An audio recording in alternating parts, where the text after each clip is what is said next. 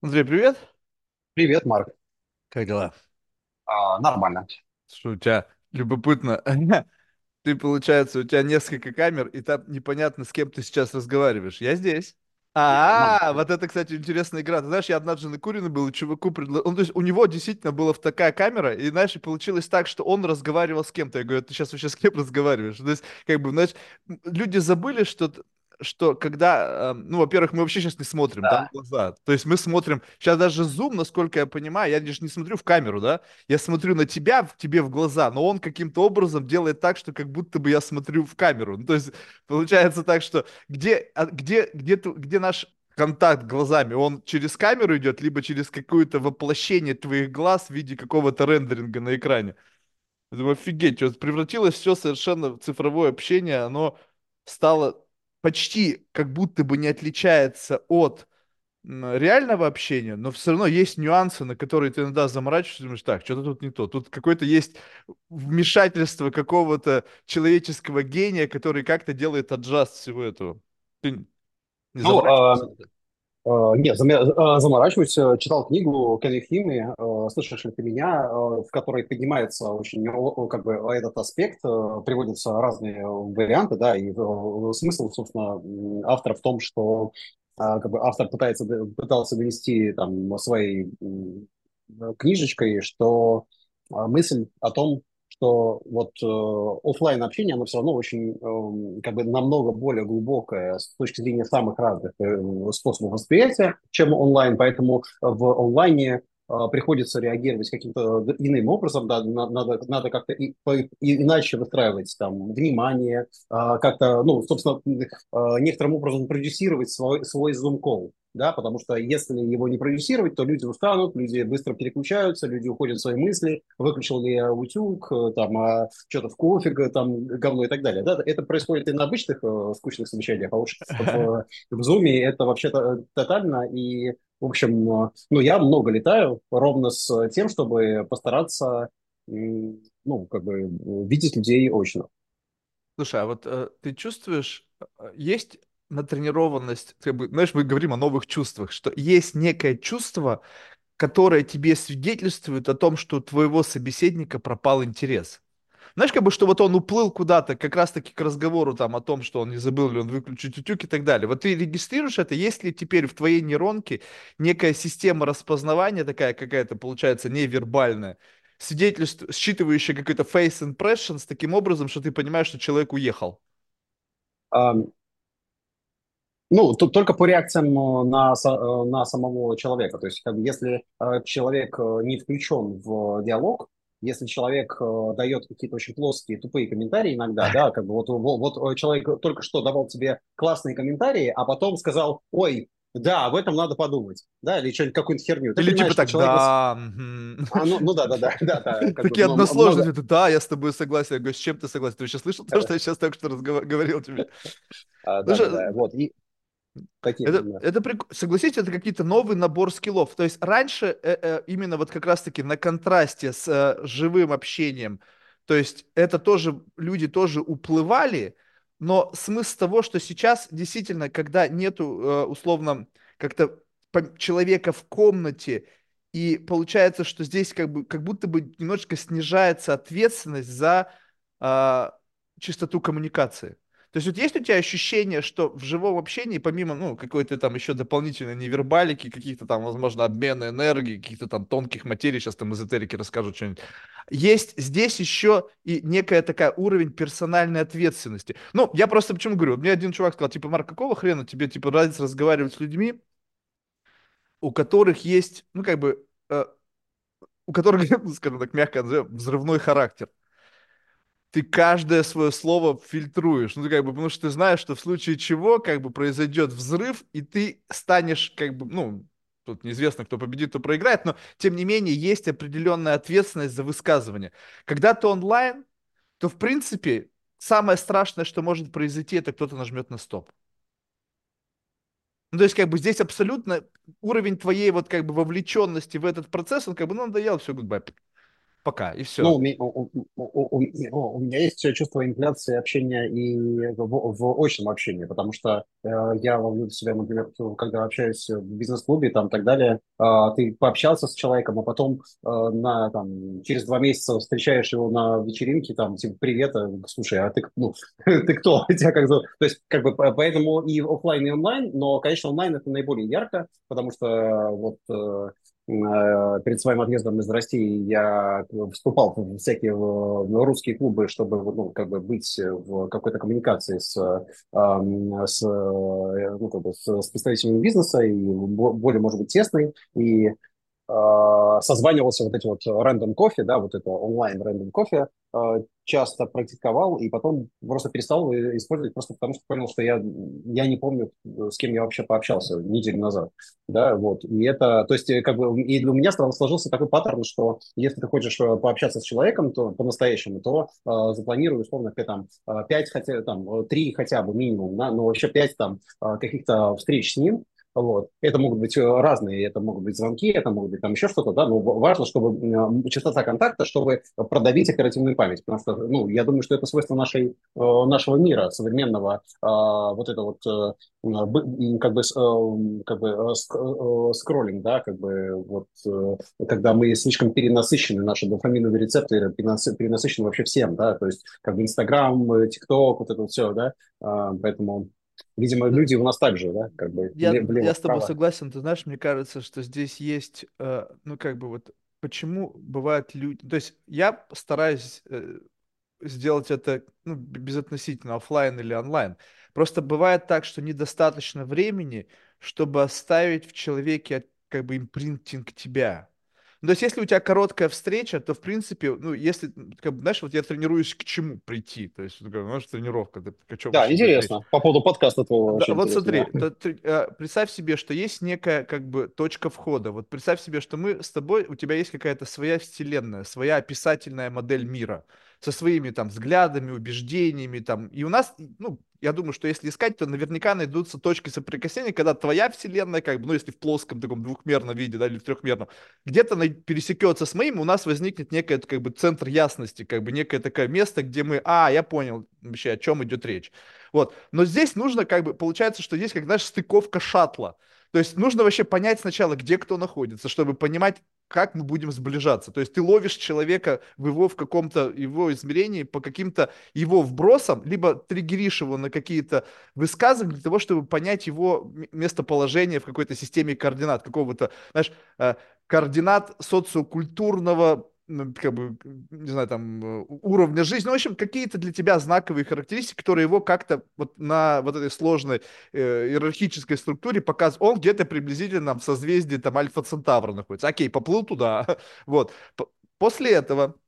Это все, на это уходит время, то есть ты как-то пристрелишь. После этого тебе нужно отыскать, где ты с ним коннектишься, исходя из своей какой-то библиотеки потенциальных коннекшенов, где-то схожие интересы, схожие травмы, схожие отрезки времени, в которых вы занимались плюс-минус одним и тем же, или как-то еще что-то.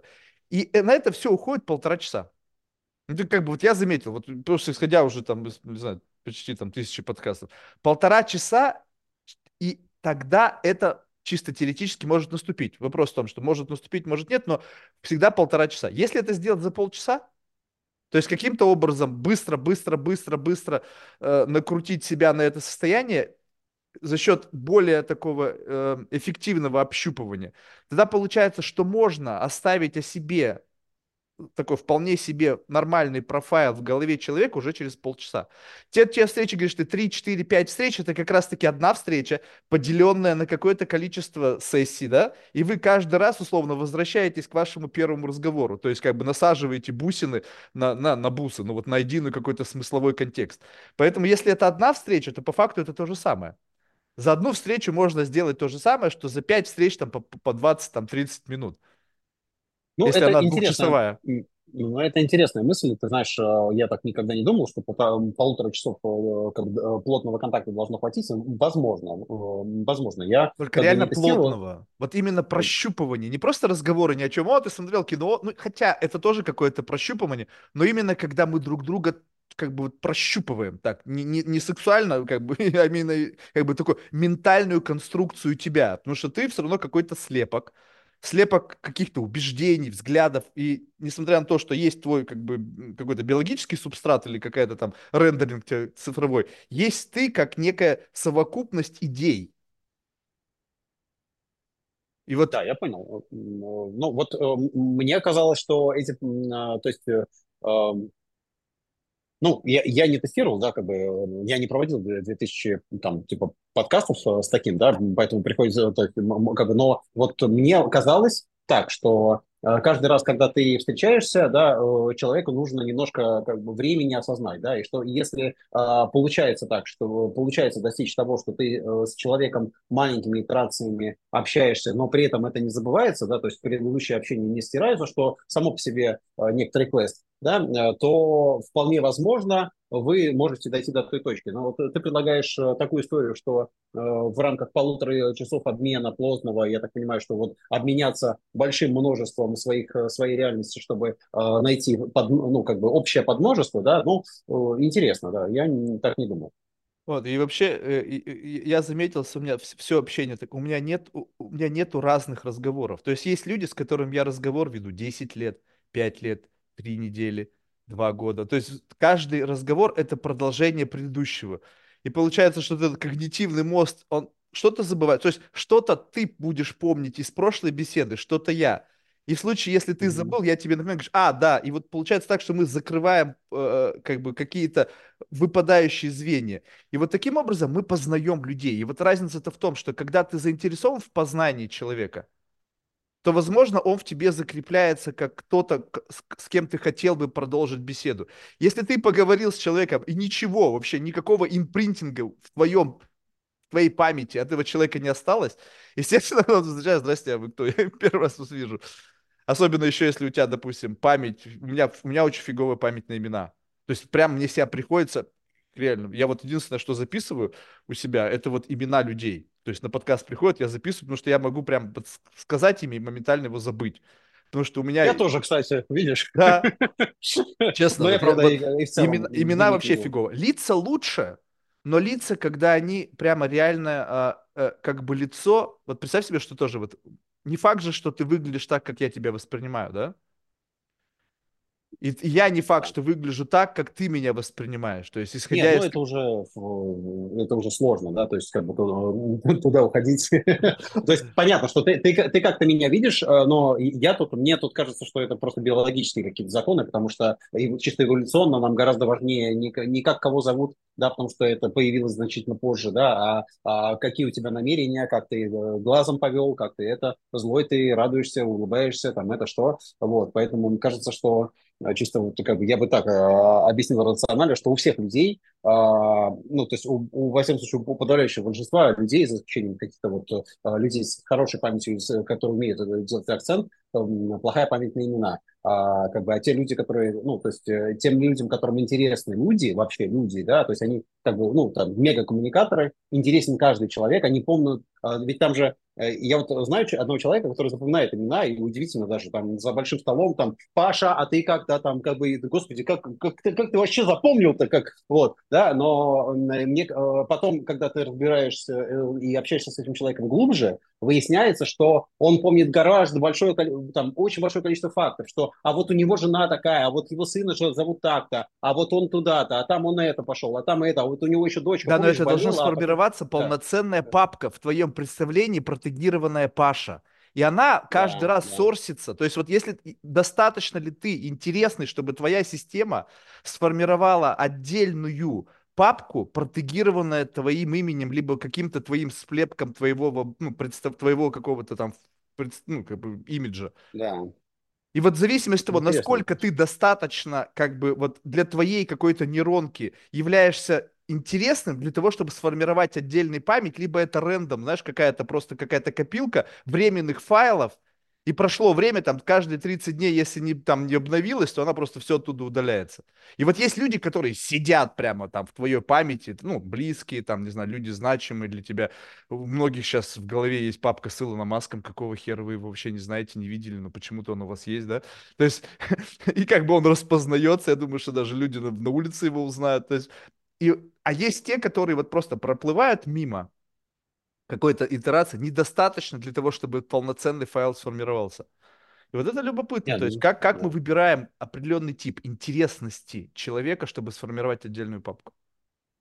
То есть вот что он должен? Вот для тебя есть какие-то набор критериев, которые делают для тебя человека интересным, достаточным, чтобы сформировать в твоем архиве отдельную для него папку и как-то туда постепенно сорсить какую-то информацию? Я думаю так, что если вот на скидку его критерии, там, ну, то есть, что если как бы первой системой, да, можно пользоваться, то, что на поверхности, мне кажется, что так, что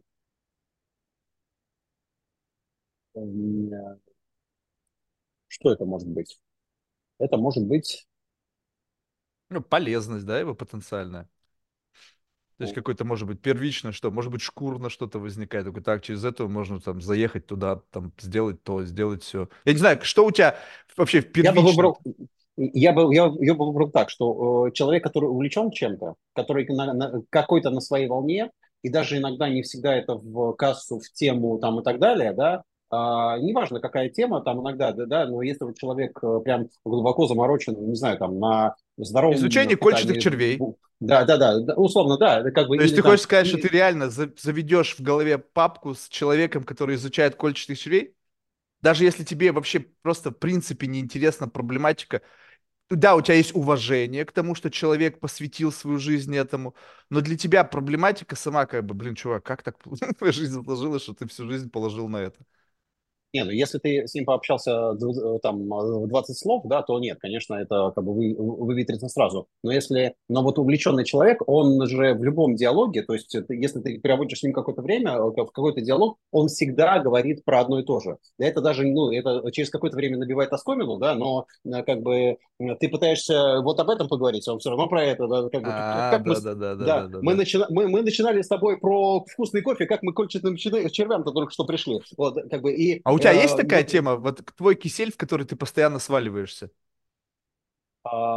Я думаю, что мой кисель – это как бы децентрализация IT, как бы, и не переизобретение колеса, карго-культ в IT, да, вот об этом я могу рассказывать просто часами, потому что инженеры чувствуют себя часто белой костью. Понятно, что есть как бы ну, реально гениальные инженеры, типа там Илона Маска, да, мы сейчас не про них, да, вот,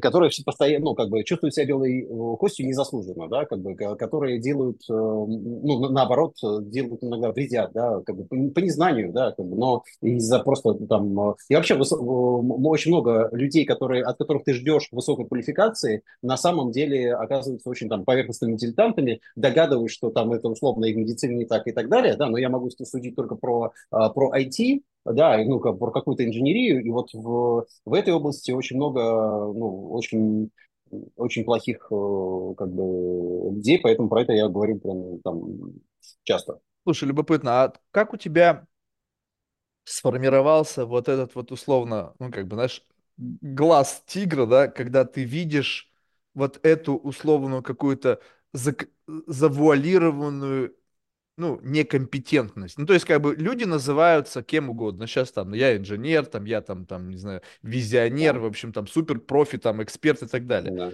Но именно вот в разрезе какого-то, опять же, среза внутри IT ты можешь увидеть в человеке, как бы, некомпетентность. Чтобы это увидеть, ты должен сам, ну, в моем представлении, может быть, я ошибаюсь, быть достаточно компетентным, как бы, принципу рыбак рыбака видит издалека. И если ты рыбак, то ты встретишь, как бы, руки какого-то, знаешь, вот такие приезжают там на рыбалку, у них там все суперсовременное оборудование, какие-то там радары, там какие-то эхолокаторы, но они вообще никогда в жизни не выплывали, но у них все супер классно. Ты на них смотришь, думаешь, офигеть, нахрена ты вообще этим пользоваться умеешь? Он говорит, ты что, я там то-то прочитал, курс посмотрел, там, не знаю, на YouTube. А рыбак настоящий, понимаешь, что это булщит. Ну, как бы, камон, что, серьезно? Но он сам должен быть рыбаком, чтобы распознать булщит в других. Вот как у тебя, вот где ты находишься с точки зрения экспертности? То есть ты в состоянии любой тип экспертности оценить, либо у тебя как бы это как несколько этажей, как параллельные лифты, да? То есть находясь на 5-м этаже, ты можешь оценить качество, начиная с 5-го по 1-й. Но 6-й ты уже не компетентен этаж обсуждать, потому что ты сам до него не... Ну, хотя 6-й, может быть, ты еще как бы можешь так экстраполировать свои знания немножечко вверх. Но с 10-го этажа человека ты уже можешь не понять. Ну, тут два вопроса. Если говорить функционально, да, как, собственно, как бы, как, по каким признакам я мог бы определить, да, то, конечно, я опираюсь на какие-то базовые законы инженерии. Вот, и если человек, я в диалоге понимаю, что он как бы о них не знает или имеет неправильное представление, что-то слышал, но там и так далее. Это достаточно легко выявляется, просто буквально там за одно приложение. Например, вот, ну, какой-нибудь вопрос такой скажи мне, чтобы я мог тестировать всех, кто будет приходить ко мне, там, айтишников. Я им буду задавать вопросы, они будут отвечать на него, я буду знать, фуфло. Ну, я бы сказал, например, как там несколько вопросов. Первый вопрос, например, понимаешь, как бы считаешь ли ты, что разработчик, инженер должен общаться с бизнесом напрямую или через бизнес-аналитику? Это очень как бы легкий паттерн, тут легкий ответ, если инженер говорит, что да, мне нужен бизнес-аналитик, мне нужно там то, все, 5-10, то это, как правило, разработчик, который, ну, вот в английском языке очень, очень точно сказано, что это кодер, а не software-девелопер. Как бы есть software-инженер, да, как бы software-инженер, вот, и есть кодер. И это как бы разные вообще профессии, да, одно машинистка, а другое инженер, да, и а у нас это как бы в русском языке перемешано, да, и то программист. И вот если ты такое слышишь, то это кодер, да, то есть в принципе, ну, как бы бесполезная штука, как бы бесполезные знания, вот. Сейчас чат GPT лучше него будет, вот. А как бы это первый вопрос, и, наверное, второй вопрос про мою любимую тему, про слабую связность, как ты организовываешь слабую связность, как ты понимаешь, как нужно устроить программное обеспечение, да, там каким-то образом нужно, должно ли оно учитывать там оргструктуру, и вот какие-то такие вопросы на эту тему, как правило, я не задаю их прямо, но, как правило, ну, в разговоре о построении какого-то контура, о каких-то проблемах и так далее, я слышу как бы апелляции, ну, почему я про слабую связность, потому что команда Фоскрин, вот в IT, на самом деле, очень много статистики, очень много данных того, что работает, что не работает, просто этим никто не пользуется, вот, а так-то, в принципе, это, ну, никто, как никто, на самом деле, много кто, то есть, фанк, да, весь там, Google, Amazon, там, и так далее, да, они пользуются, и как бы куча премий, и книжки известные, да, там, эти люди вошли в, ну, как бы, в зал славы, да, инженеров, типа Фарли, Фаулера, да, там, дали по списку Эрла, вот, Страуструпа того же, да, но, как бы, в целом, как бы, если люди начинают, как бы, рассказывать про образ действий и то, как они принимают решения, как правило, я понимаю, что если ты вот таким образом ну, как бы делишь или не делишь софт, то ты как бы, как правило, ну, то есть, что ты понимаешь или нет, да, то есть, что тебя беспокоит совсем, там, и так далее. Это, вот, там, ну, например, в прикладной области, в прикладном программном обеспечении для меня очень показательно, стремится ли инженер загнать пользователей разных отделов в один софт, в одну программу. Если стремится, то это плохой инженер. То есть, ну, как бы, если человек говорит, что я хочу сделать какую-то там большую ERP-систему, в которой все будут работать, там, как бы, скорее всего, это будет, ну, скорее всего, человек просто не понимает, как вообще, ну, не знает, что такое структура, и от инженеров это вообще сложно требовать. Так сложилось, да, потому что в инженерах еще в чем проблема? В том, что рынок перегрет. Поэтому им особо расти, ну, как бы некуда, да, то есть зачем расти, если ты завтра пошел на рынок, опубликовал вакансию, у тебя, ну, там 20 офферов, вот, в течение первого часа-двух, да, то есть, ну, то есть будто бы, ну, и я очень рад, что у меня в компании сейчас есть возможность и свобода привлекать лучших, да, то есть я понимаю, как инженер-предприниматель, управленец-предприниматель, что ему делать в моей компании, почему ему там будет не скучно. Слушай, а у тебя это прикладные знания, либо ты бенчмарки вот этого скрининга откуда ты взял? Ну, то есть вот ты приводил там каких-то авторов, какие-то книги. Ну, то есть вот вопрос, может быть, перефразирую. Вот смотри, я что-то делаю, и у меня есть какое-то свое субъективное отношение о том, как правильно. Ну, то есть безотносительно как бы к общему правильно, потому что это очень субъективно. Что значит правильно вообще? В каком измерении мы живем? Там, в твоем правильно, в моем правильно. То есть понимаю, непонятно, да. Чье правильно. Есть чье-то правильно, и это правильно провалидировано. О, это там какой-нибудь там чувак, он там, не знаю, там, ну, в общем, великий какой-нибудь гуру там кодинга, программирования, не знаю, назови как правильное слово, чтобы... И он написал книгу. И, соответственно, ты берешь и говоришь, о, типа, мне нравится его правильно, либо не то чтобы нравится, ты просто берешь его правильно за свою основу в твоей системе координат. И дальше начинаешь людей, абсолютно не понимая глубины логики его, как он это вымучил. Ну, то есть ты просто взял, он объяснил это в книге, объяснил какими словами, но ты просто это взял и стал применять это дальше в своей работе. Либо ты работал сам, понял, как тебе кажется правильно, либо эффективно, нашел, возможно, чтобы не быть там, знаешь, как бы куку совсем, где-то валидацию твоим мыслям, в подтвержденных в виде там каких-то там экспертов, которые плюс-минус о том же самом говорят, и ты говоришь, слушай, вот мне здесь комфортно, это мое, да, я чуть провалидировал, чтобы совсем не быть не от мира сего, все-таки я работаю в замкнутой экосистеме, где же, я на этой планете работаю, а не на чужой, соответственно, и вот тут вот, но твое или чужое?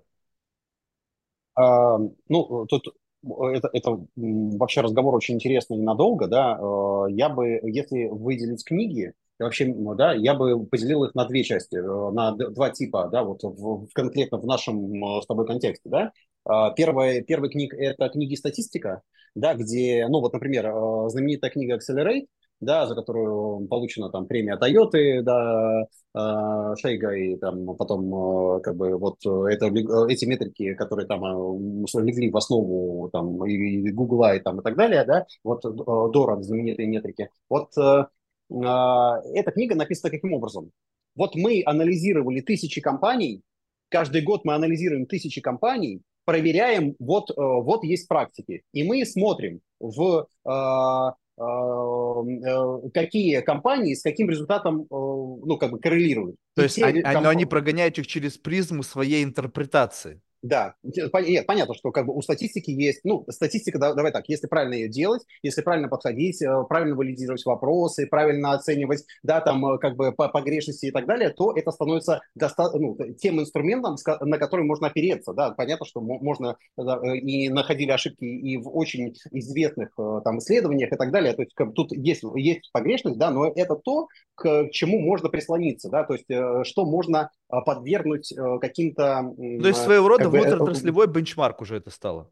Да, и есть книги, которые говорят, что смотрите, в разных компаниях, вот если они это внедряют, то по нашему мнению, да, на основании нашего исследования, это работает или это не работает. От хорошего к великому, например, знаменитая книга, да, написана ровно таким же образом, да, где люди не говорят, что мы придумали, как стать компанией великой. Да, они не так говорят. Они говорят, смотрите, мы взяли те компании, у которых был... Сначала они были середнячками по фондовому рынку, а потом их акции почему-то начинали расти. И у других их конкурентов в этой же отрасли, в это же время на этом же рынке не было такого роста. И вот мы стали анализировать вот эти вот гэпы, да, что ему предшествовало, и там почему, и так далее. И вот наши там типа 5 причин, да, которые мы В этих 5 причинах была удача? Как один из компонентов. Ведь ее нельзя исключать. То есть даже просто математическую теорию вероятности, где просто... хорошее стечение обстоятельств, в которых... Вот просто пример тебе. Да. Недавно у меня был на подкасте чувак. Да. Он, на Kickstarter они запустили какую-то книгу в нужное время, в нужную тему. И они подняли 2,5 миллиона. То есть это можно посмотреть. То есть это не просто разговоры, там, инфо-цыган, там, я там зарабатываю, знаешь, там, у меня оборот, там, да, какой-то... Да. Понимаешь, о чем ты говоришь? Вот. Да, да, там, да. То есть я не думаю, что они подкупили там кого-то на Kickstarter, чтобы им там в их дашборде сделали какую-то цифру. Хотя я вообще ни во что не... Можно в такую конспирологию тоже идти. Но, допустим, нет, да? И он говорит, слушай, я говорю, ну получилось из этого блюпринт сделать? Ну, то есть вы что-то делали, у вас была команда, у вас была определенная логика шагов, вы... Теперь из этого блюпринт ты сделал, чтобы потом просто начать шлепать. Знаешь, как бы факсимили, 2,5 миллиона. Он говорит, хер. Сделали все то же самое. Вот абсолютно той же командой. Ни хера не полетело. Да. То есть получается, вот. Что скиллы, положенные на момент времени и на определенное стечение обстоятельств. Ну, статистика, если правильно делается статистика, она учитывает возможности вот такие флуктуации и их отсекает. Поэтому, как бы, в таких случаях обычно, то есть, как правило, используется большая выборка, и там есть какие-то, то есть, например, от хорошего к великому там явно анализируется как бы удача, да, и рассматриваются компании, которым повезло, они в этой же отрасли сделали большой рывок. И как бы и они рассматривали, что поскольку у них не было вот этих вот 5 признаков, которые они определили, да, соответственно, потом у них было падение. Да, и они тоже это доказывали, объясняли, почему случилось так, а не иначе и так далее. Разбирали там факты, выступления, там, интервью лидеров, там, ну, как бы их там гендиректора, что он говорил в прессе и так далее. То есть, как бы это, то есть, вот возвращаясь к первому вопросу, что есть книги статистика, да, вот, которые исследования, да, а второе есть книги мнения. Вот к книгам мнениям, конечно, больше скепсиса, хотя большое количество очень серьезной литературы, ну, как бы, пишется по поводу мнений, да, и как бы дальше ты смотришь на то, а какие достижения реально у этого человека, а какие примеры он приводит и так далее, и ты как-то пытаешься матчить. Но в целом у меня такая история, что если я вижу теорию и в практике в моей это не соответствует, то в первую очередь я задаю себе вопрос,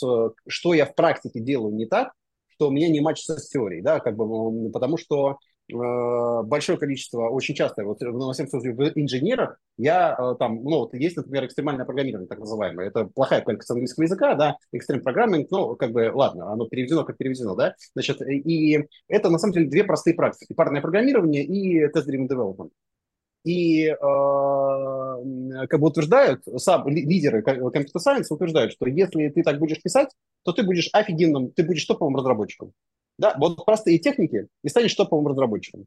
Но когда ты общаешься с инженером, он говорит, ну, слушай, ну, читал я там как бы Кента Бейка, да, ну, как бы, ну, как бы у нас это ни хрена не работает, да, условно, да, но это же что означает? Это означает, что не у тебя, чувак, не работает, ты просто не знаешь, как это, ну, ты не умеешь этим пользоваться, да, поэтому тут много векторов, да, то есть понятно, что и книга может быть дерьмом, да, а бывает так, что человек прочел книгу, а сделал на ее основе совершенно удивительные выводы. Или бы не сделал никаких, да? Либо сделал неправильные выводы. Да, это удивительно. Я часто, то есть первоначально я инженером вообще, то есть как бы в пути там как бы развития инженеров в компании я отправлял книги читать. Да, и у нас даже это было как бы в некоторых, ну, как бы в кейпоинтах сертификационных, да, что ты должен вот это прочесть. Но потом я понял, что это вообще бесполезно, потому вот. Поэтому, вот, опять же, команда Постгрина отвечает на это гораздо, в исследовании своем, гораздо более изящно. Говорит, что нужно привязываться к результату. Если какая-то практика, ее применение, человек применяет и достигает твердых результатов, и это масштабируемо, то, скорее всего, эта практика хорошая. Вот. И в данном случае инженер может говорить все, что угодно. Бывают такие инженеры, которые говорят так, что думаешь, блин, ни хрена себе, сколько ты знаешь. Но у человека в проектах не так.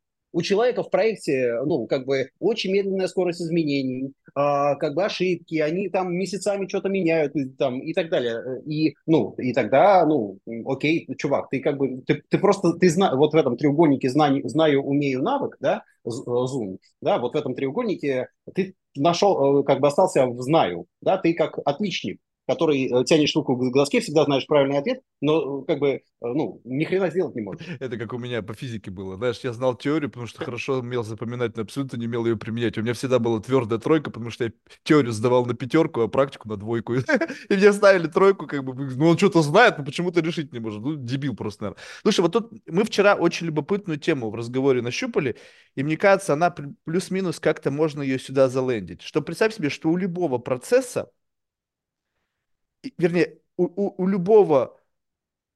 Нет, все правильно. У любого процесса есть необходимое количество точек внимания.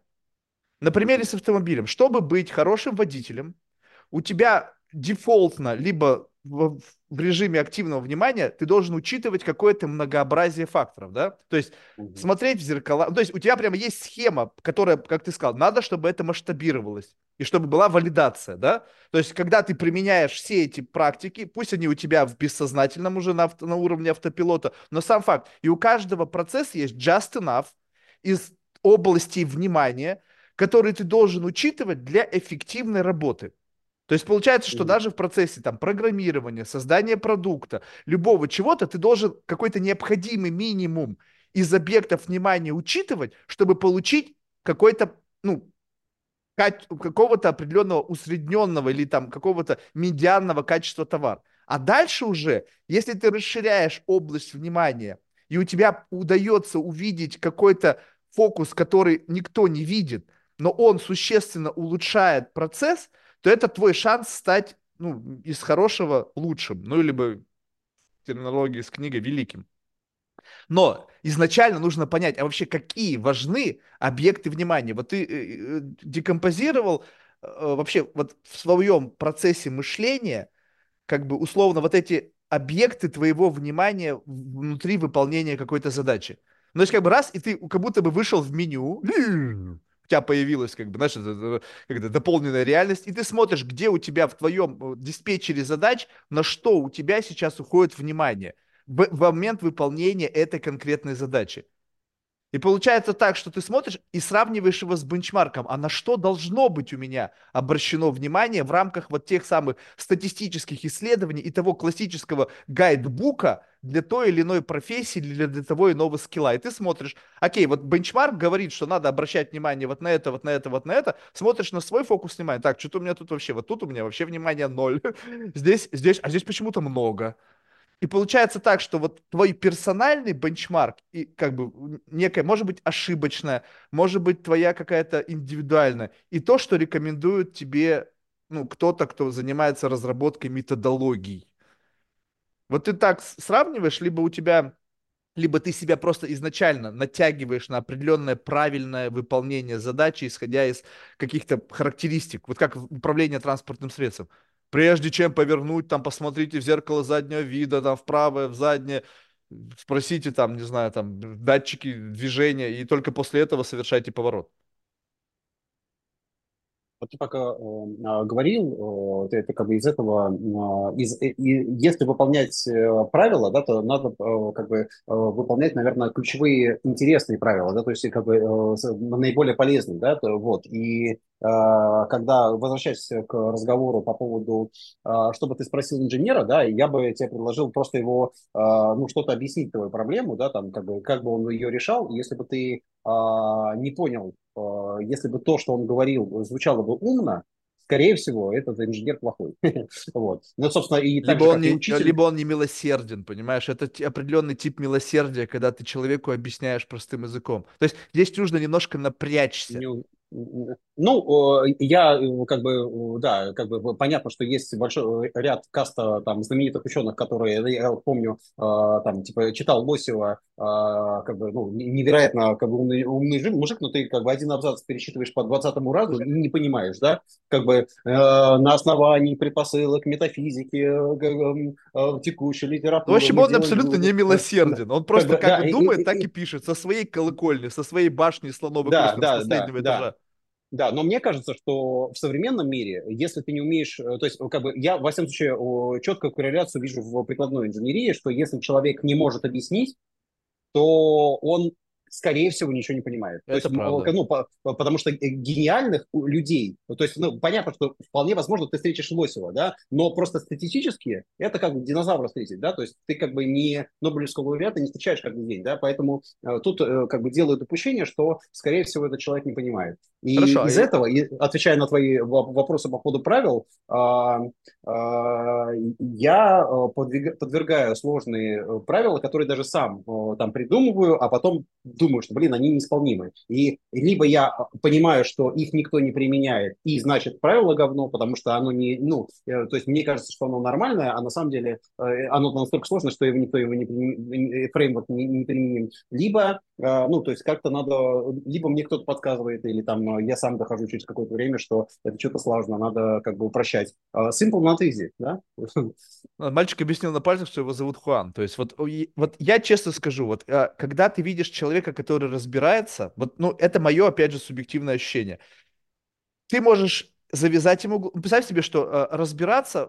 Такой, представь себе метафора лабиринта. Такой, знаешь, лабиринт фавна. Очень большой, гигантский. И это как бы определенная компетенция. Так вот, человека, который разбирается, ты завязываешь ему глаза, переносишь его в самый дальний уголок вот этого лабиринта фавна, в котором как бы он, ну, гуру, открываешь глаза, он говорит, пошли, раз, два, три, и он как бы безошибочно выйдет к выходу. То есть получается, что неважно какая сложность, этот человек, если он понимает специфику того, что он как бы транслирует как некую свою экспертность, он может это и сложно, и просто, и средней сложности, ну как боксер, он может сильно бить, легко бить, не бить вообще, то есть он контролирует ситуацию настолько, что вот эта легкость его контроля дает тебе ощущение «вау». Но когда ты разговариваешь с человеком, говоришь, слушай, объясни. Он говорит, а кто ты такой, чтобы я тебе объяснял? Я говорю, а как я тогда пойму, что ты тот, за кого себя выдаешь? Вот здесь возникает проблема. И тут как бы действительно... Два вопроса, да, как бы первый вопрос, условно, если ты понимаешь фундаментальные законы, то ты, вот как в математике, да, ты, в принципе, можешь вывести и решить уравнение по-другому, да, пусть даже не каким-то, может быть, более эффективным способом, но в конечном итоге прийти к правильному решению, если ты понимаешь базовые законы, если у тебя все как бы хорошо, да, вот, как бы первая история. Вторая история по поводу, как бы, если человек не хочет объяснять. И иногда я, например, в маркетинге не разбираюсь, да, и у меня была проблема, что в бизнесе я, ну, как бы вообще не понимаю, то есть у меня нет рычага продажи, да, мы нанимали... Мы построили еще два отдела продаж, просто как бы на результатоориентированные метрики, то есть мы говорим, смотри, вот как бы любой бюджет, вот это время, которое ты сам себе назначил, да, вот мы тебя познакомили с задачами, вот результат. Если результата не будет, значит, ну, мы ошиблись. Ты ошибся, мы ошиблись, все, как бы следующий. И это позволяет по-честному говорить, ну, вот как это, как экстремальная обратная связь, да, как бы, что, как бы, мы об этом договорились, если ты не сделал, пусть даже ты не, ну, говоришь, что ты не, там, не очень понятно, там, и так далее, но... Как бы, если ты к этому результату не пришел, то тогда, наверное, ты просто мудозвон. Слушай, а вот интересно, вот мне в какой-то мере мне нравится, знаешь, как бы результатоориентированность. Но всегда ли результат достижим? То есть, скажем так, он может быть достижим, но другой командой. Он может быть достижим, но в других условиях. Он может быть достижим при наличии технологии, которой нет сейчас, или еще что-то. И вот когда ставится задача, сколько вот в твоем стандартном процессе там, формирования какой-то стратегии, в этой задаче потенциал ее как бы вот разрешимости. Ну, то есть представь себе, что ты каждый раз ставишь олимпийский рекорд. Либо ты говоришь, не-не-не, вот это приблизительно олимпийский рекорд, я понимаю, потому что я понимаю индустрию, понимаю задачи, я поставлю, ну, допустим, там, чемпионат там, России или чемпионат области, вот этот результат, знаешь, мне кажется, достижим. Компания IBM еще в 50-х годах попыталась решить эту задачу. Компания IBM, это, может быть, не самая как бы, успешная компания в мире, да, вот, у нее разные этапы были, но как бы, так или иначе это очень как бы, инженерно сильная компания, и они решили, то есть в математике, да, физике, вот, и они подошли к этому и придумали прям, ну, как бы, фреймворк, который сейчас называется фреймворк Enron, да, знаменитый, в котором как бы, есть два типа задач. линейный и нелинейный. Линейный, ну, типа, не знаю, там, строительство дома или приготовление бургера, да, где результат очень легок и предсказуемым. Ты делаешь А, Б, С, Д, Е, да, у тебя могут быть какие-то исключения, там, не знаю, бетон не привезли, да, забивали 25-ю сваю, там, камень и так далее, да, вот, но у тебя есть всегда паттерн решения, да, и тут, как бы, результат не проблема. Да, проблема, но они уже все провалидированы. Как... Они уже построены на ошибках предыдущих опытов. Это линейные процессы. И есть нелинейные процессы, в которых, например, как бы у IBM, например, была попытка соотнести, а как же вот подчинить исследовательскую деятельность какой-то логике, да, что, чтобы прорывные инновации были сразу, да, то есть чтобы было понятно, как их достигать, потому что непонятно же, да, как, то есть как бы... Как прийти туда, не знаю куда. Да, сидит человек 2 года, ни хрена не делает, сидит в комнате, непонятно вообще, может ничего не делать, а потом хрена и прорыв. Да, а бывает команда супергениев, у которых есть все, которые уже делали прорывы там и так далее, им дали вообще неограниченное и финансирование, и хрена, и вообще ничего, да, как бы, то есть вообще ничего, как не пытались, да, некоторые самоубийством заканчивают потом, да, значит, они вывели следующее, что есть хаотичные системы, в которых вообще непредсказуемо, в которых лидер, ну, типа Илона Маска, да, должен сказать, что идем туда, или Стива Джобса. Еще никто не понял, нахрена туда идти, да, но если все построились и пошли, то, как бы, он привел их на нем, как бы, и ответственность за результат только на нем. В таком случае и управлять этим, ну, как бы, это не системная история, да, этим невозможно управлять. Если повезло, что у тебя есть такой лидер, классно. Если не повезло, ну, как бы, смотри линейные системы, да, пытайся играть в более простые игры, да, вот. Значит, понятно, что не каждый Илон Маск, это как бы окей. Значит, как бы и есть системы, в которых есть какая-то доля, так называемый, да, complicated, да, как бы сложные, сложные, плохая калька, неважно, как бы запутанные, да, запутанная среда, вот правильно, наверное, сказать, запутанная, в которой все agile практики, то есть, как бы в данном случае, что там важно? Там важно, что результат для тебя важен, ты смотришь на результат, вы договорились на берегу, какие метрики вы смотрите в результате, и тебе важно, чтобы эти метрики увеличивались. Прорыва может не быть, да, вот как это в отделе продаж может не быть, что у тебя там, не знаю, там 0 продаж, а теперь 1 000 000 продаж, да, как бы, ну, не так. Но, как бы, если есть какой-то инкремент, значит, команда правильно работает с циклами обратной связи, команда, ну, как бы интуитивно, например, чувствует системный анализ, чувствует, как получать обратную связь, да, учится команда, да, и становится все более и более опытной, и так или иначе улучшает свой результат. Это не бином Ньютона, это не Илона Маски, но это то, что может быть, ну, как бы, на масштабе использовано. Ну, это такое итеративное продвижение. Сделали шаг, оценили фидбэк, и внесли изменения еще вперед. И, как бы, вот бесконечно такой, как бы, обработка обратной связи, улучшение продукта, либо его видоизменения, в некоторых случаях похороны продукта и какое-то пиво, да, и движение вперед. То есть, но тут, видишь, получается так, что у всего есть всегда какая-то завязка на самом продукте. То есть, как бы, на самой, если уж совсем все стрепануть, то, как бы, на самой идее внутри вот этого, то есть, если сама идея животворящая, то есть она есть что-то в ней живое, тогда как бы с этим можно жить. А если это зомби, как бы ты его ни декорировал, как бы ты там ни пытался там, не знаю, там создать там дизайн, решения какие-то стройные, то, ну, как бы это бессмысленно. И получается, что вот на этом этапе, в точке 0, вот есть внутренний какой-то набор характеристик, определяющий живость идеи. Вот как она чувствуется, когда ты понимаешь, что стопудово, блин, это стопудово попрет. Даже на костылях попрет. Даже криво-косо, недопилено, недоделано. Это будет работать. И будет только лучше, если мы будем улучшать эту идею, как-то ее пытаться там аджаст делать, еще что-то. Ты знаешь, я бы не взялся за такие оценки прорывных идей, потому что по-настоящему прорывные идеи, когда основатель приходил с этими прорывными идеями, его все нахер посылали и говорили, это невозможно, это все, это тупизм и так далее. Для него-то это было. Видишь, но для него-то вот это чувство было вполне себе реальным. у него была мечта, у него был внутренний драйвер, как бы, и Илон Маск. Давай про Илона Маска не уговорить, мы не знаем, о чем он мечтал, все, что он говорит, это, возможно, публицистика, знаешь, мы не знаем, какие у него есть мечты и фантазии. Все, что говорят люди, это публицистика, да, как бы, но в данном случае понятно было, что человек стоял в том месте, в котором никто не верил в идею, никто не понимал, что частная компания может сделать самый лучший в мире ракетный двигатель, возвращаемые ступени, да, как бы, ну, то есть все над этим смеялись, все вообще, как бы, говорили, что это невозможно, да, что, как бы, если ты это будешь делать, ну, может быть, лет, там, через 20, то у тебя что-нибудь получится, да, а уже через 10, да, как бы, были вполне все прорывные рапторы, да, поэтому, не знаю, тут...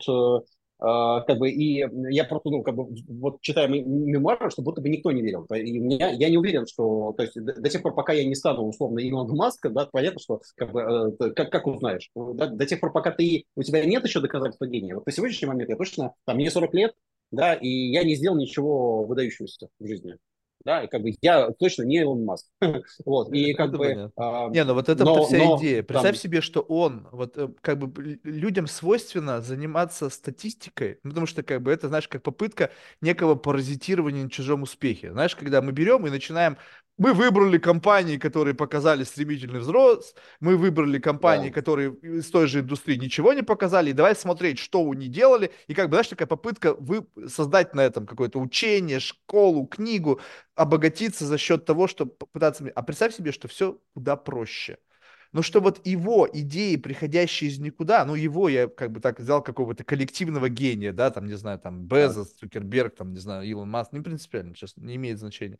И вот что-то зудит, как бы некое, как бы, а почему бы, блин, не сделать, чтобы ступени возвращались на место? То есть откуда пришла эта идея? Хер его знает откуда.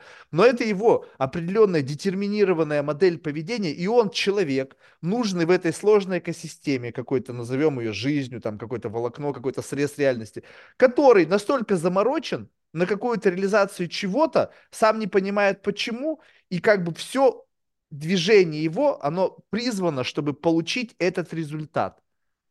И дальше люди смотрят на его абсолютно блуждание в темноте, как бы вот ошпарены идеей сделать это. И он просто в темноте рыщет. Как бы, знаешь, когда твое... Как, очень важный момент, я, знаешь, прям как бы даже это себе подметил, что бессилие человека перед необходимостью. Мне это вот этот человек сказал мне на подкасте, и мне это в голове так засело. Бессилие перед необходимостью. Ему почему-то было настолько необходимо сделать то, вот, что он хочет сделать, что все остальное, мотивация, деньги и все остальное сопутствующее приложилось на пути к достижению цели. И получается так, что сейчас смотреть на него и пытаться ему, как бы, ну, не знаю, как бы пародировать, либо пытаться вычленить какие-то паттерны в его поведении, которые привели его туда, куда они его привели, это не будет работать, потому что у тебя нету той необходимости, перед которой ты бессилен. Ну, то есть ты просто берешь и говоришь, а, теперь это будет моей необходимостью. Но это будет ложь, потому что ты просто взял, выдумал для себя проблематику, и в этот момент не подключится необходимая для этого мотивация. Потому что мотивация подключается только тогда, когда ты бессилен перед необходимостью. Вот как бы ты ползешь в пустыне, и тебе надо выжить. И у тебя раз, и что-то включилось, и ты как будто бы делаешь что-то больше. А теперь представь себе, что ты сидишь у себя дома, и ты такой, так, я в пустыне, я голодаю. Откуда? У тебя не включится никакой мотивации дополнительной. Потому что у тебя нету необходимости. Ну, по узникам концлагерей мы знаем, что были люди, которые сдавались, да, или там концлагерей, там как бы много книг там, героев Вьетнамской войны, да, там, когда люди там в яме просто там пару лет были, да, сидели вот, буквально в яме, да, и кто-то умирал, кто-то надеялся, кто-то там, ну, как-то подбаривал, а кто-то, у кого-то был внутренний такой стержень, где люди верили, как бы, да, и это один из там, вот, признаков, да, к хорошему, к великому, да, что человек, как бы, с одной стороны, верит в идею, но при этом смотрит неотвратимым фактом в лицо, да, как бы, поэтому, то есть, условно, верит, что, например, выйдет отсюда, но не знает, когда, да, и не надеется, что выйдет к Новому году, там, или еще что-нибудь, да, то есть, он, как бы, у него есть и вера, то есть, вот эти вот два пазла, и как бы, ну, холодный взгляд на реальность, да, не оптимистичным. Ну, не знаю, может быть в этом, может быть... Да, ну, представь себе, что это вот прямо как бы определенная настройка, что у тебя эти два фактора одновременно работают и как бы одно другому не противоречит. То есть представь себе, у кого-то может быть просто слепая вера, просто человек отрицает реальности, как бы, допустим, меня часто в этом обвиняют, типа, знаешь, вот, ну, как бы обвиняют, наверное, слишком сильно звучит, ну, типа, Марк, ты понимаешь, что ты как бы баран просто, ты просто отрицаешь некоторые факты в этом. Почему? Почему я такой? Ну, в смысле, как бы, в каком контексте так? Ну, например, я что-то делаю, как бы, много лет одно и то же, знаешь, и... как бы в надежде на то, что однажды там пропрет. Ну, то есть, как бы однажды это выстрелит. У чего абсолютно нету с точки зрения, как бы, ну, такого day-to-day анализа потенциальных условий для возникновения. Ну, как бы раз и типа мы делали двигатель ракетный на всякий случай такой, что вдруг завтра изменится гравитация, да, и у нас не нужно будет учитывать там земное притяжение, оно станет поменьше, и, соответственно, наш двигатель будет работать. Ну, то есть, как бы, абсолютно бред собачий. Говорю, чувак, ну, не изменится гравитация, как бы, ну, такая есть, да, и мы заложники вот необходимого, как бы, вот этого, как это, двигателя обратной тяги, чтобы, ну, оторваться от притяжения Земли. Все, вот, как бы, ничего с этим не сделаешь. Вот у меня есть такая идея в голове. Оно не совсем как бы противоречит законам физики, но некоторые вещи, я просто так смотрю на это и говорю, я буду все равно давить на это. Потому что как бы, это вот как бы в какой-то мере слепая вера не залендена на некой объективной модели того, что как бы, ну, а с чего ты взял вообще, что ты отсюда выйдешь? Вот смотри, только что партию новую. Чувствуешь? Чувствуешь? Я читал книгу про Холокост, жутко было там, знаешь, написано было, что в какой-то момент времени люди были настолько голодные, что им казалось, что рядом пекарня. Я говорю, ребята, как же вы ошибались, это не пекарня, там не хлеб пекут. Вот, и когда как бы ты вот так вот на это смотришь, то получается, что у тебя, в одной стороне, вера, ты учитываешь объективные обстоятельства, смотришь и говоришь, да, они есть, но как бы похер. То есть как бы ты, как это сказать, как сделать так, чтобы обстоятельства, вот у тебя вот есть какой-то свой персональный пример того, когда ты понимаешь, что стоп. Кто-то мне сказал очень интересное определение сознания, знаешь, как бы, ну, одно из многих определений, что отличает сознание от какого-то вот этого AI, условно, неосознанного. То, что сознание знает, когда нужно остановить рефлексию. То есть как бы вот здесь вот стоп, здесь just enough. То есть больше не надо, бессмысленно. Вот как бы некая внутренняя остановка, которая дает тебе основание, как бы, чтобы ты учел все многообразие факторов, и здесь стоит остановиться. Но как, если ты вот упертый... Интуиция, да? Ну, как бы, может быть, я бы не сказал, что это интуиция. Блин, интуиция – это как бы все равно какое-то не... иррациональная какая-то функция. То есть это что-то, что сложно объяснить, да? А вот именно когда ты смотришь на реальность и говоришь, так, ребята, мы сделали все, что нужно было сделать, мы учли все возможные варианты, осталась только неиспробованная удача, но мы на эту удачу можем сетовать годы. И вот ты говоришь, так, вот здесь стоп. Вот есть какое-то внутреннее чувство остановки. И если оно есть, то вот как оно у тебя, как ты себе сигнализируешь то, что здесь надо остановиться, ну, не стоит туда дальше идти? Ну, я обычно довольствуюсь тем, что если у меня рождается какой-то фреймворк, паттерн, не знаю, там, фреймворк оценки инженеров, да, их уровня, их бейджей, или там менеджеров, или построения архитектуры, ну, чего-то такого, да, что-то, то если мне кажется, что это простое, и это дает результат, да, как бы видимый, да, быстрый видимый результат, то как бы я, ну, просто как бы останавливаюсь на этом.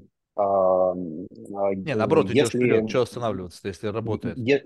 Ну, я начинаю что-то другое, да, как бы, а если я вижу, что мое решение, оно сложное, И не всегда я вижу, к сожалению, да, потому что сам из задротов, да, и, но в том смысле, что как бы если вдруг приходит мне в голову, что решение слишком сложное, то или нахожу более там простое, изящное решение, то... Нет, если простое нашел, это понятно. Вот ты смотришь, решение сложное. Весь мир говорит тебе нет. Какие возвращаемые ступени? Ты что, бредишь?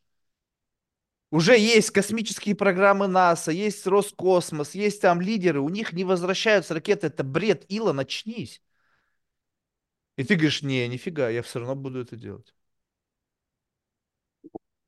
Ну, может быть, мне в моей деятельности проще, потому что я не изобретаю ракетные двигатели. Максимум, что я, может быть, дорабатываю какие-то практики, фундаментальные законы делают более прикладными, что ли, да, более используемыми. Поэтому у меня, в общем, все очень просто. Если я знаю, что теоретически это возможно, что теоретически кто-то делал так, что теоретически кто-то приходил к таким результатам, значит, я могу. Да, так же, как Хусейн Болт, да, когда Болт пробежал первым, да, и все говорили, что это невозможно. Врачи обосновывали, что химические у нас реакции в теле, они такие же, таким образом, что у нас там клетки выделяет только так энергию, и быстрее бежать невозможно.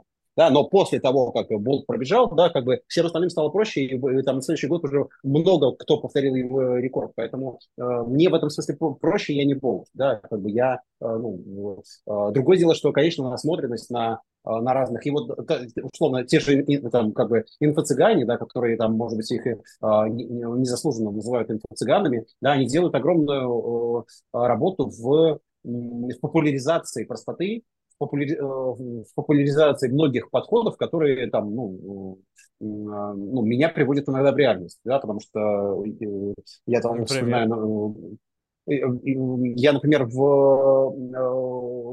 ходил на...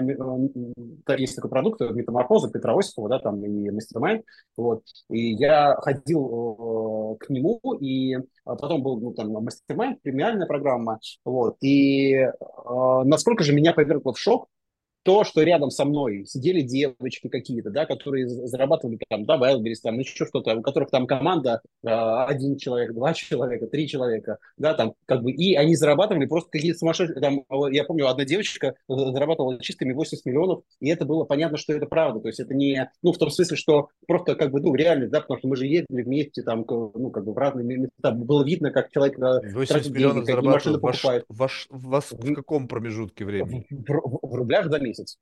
Ну, то есть, нет, я просто знал в период девочек, которые из Китая с контейнерами вывозили говно, потом продавали его на Лужниках там в 10x, и зарабатывали они, не знаю, в середине 90-х, начале нулевых вообще нехило.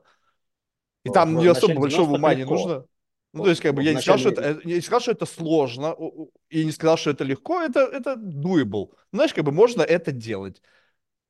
Да, но это, ты знаешь, для меня это было... Что тебя вот для здесь меня это было неочевидно. Потому что я вырос из семьи, в которой я жил в своей реальности, в которой все было сложно. Моя мать работала с утра до вечера, да, отец и так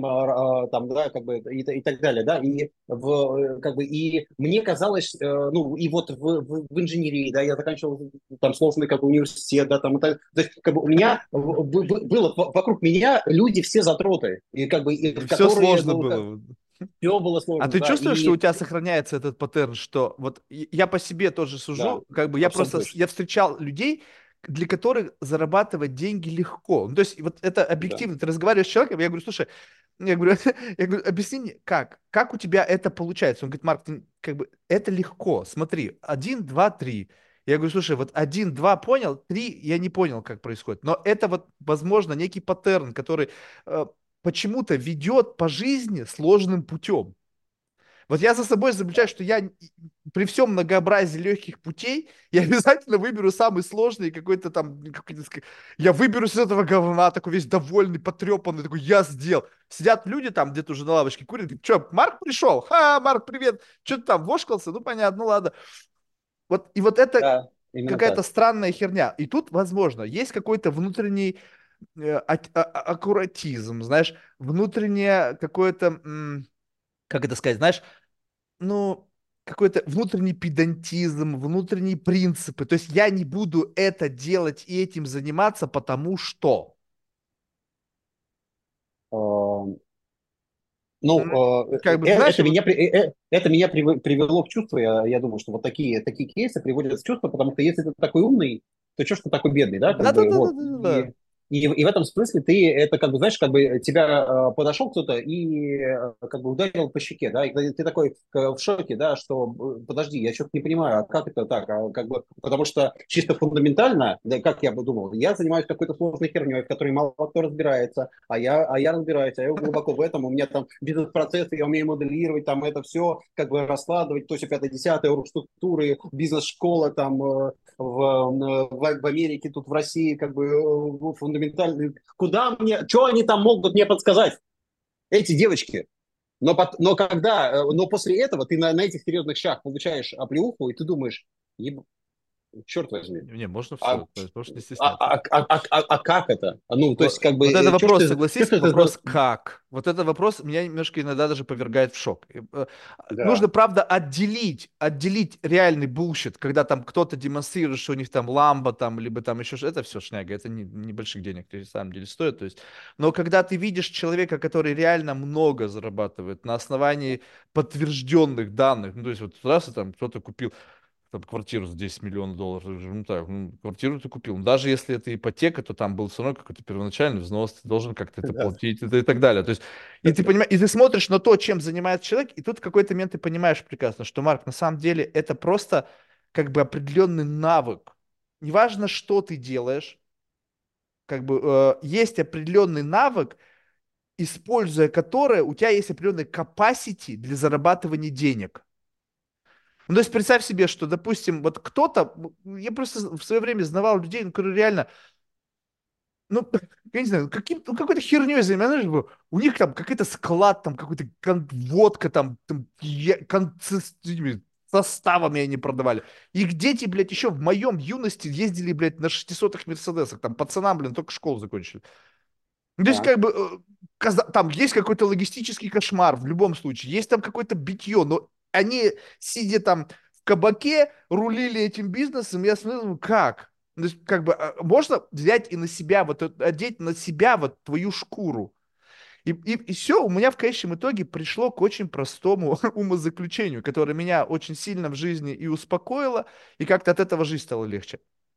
Что если это некая детерминированная модель, то когда ты будешь сидеть у Петра Осипова там, либо у кого-то там, иже с ним, там, каких-то светил того, как зарабатывать деньги, рядом с тобой может сидеть девочка, либо мальчик, либо там третье в каком-то там роде существо, которое будет просто делать что-то и зарабатывать больше денег, потому что не Петя Осипов, не какие-то там ноу-хау, ничего, а просто так жизнь сложилась, что нащупана какая-то форма извлечения добавочной стоимости при совершении каких-то манипуляций. И ты, делая то же самое, да, ты будешь зарабатывать сколько, но не так, сколько будет зарабатывать эта девочка, whatever. Это как, знаешь, стать, не знаю, кенийским бегуном. Но вот у него талант, там, зашитый в его биологический субстрат, и его образ жизни, и все, что... И ты на него смотришь, говоришь, я хочу быть таким же.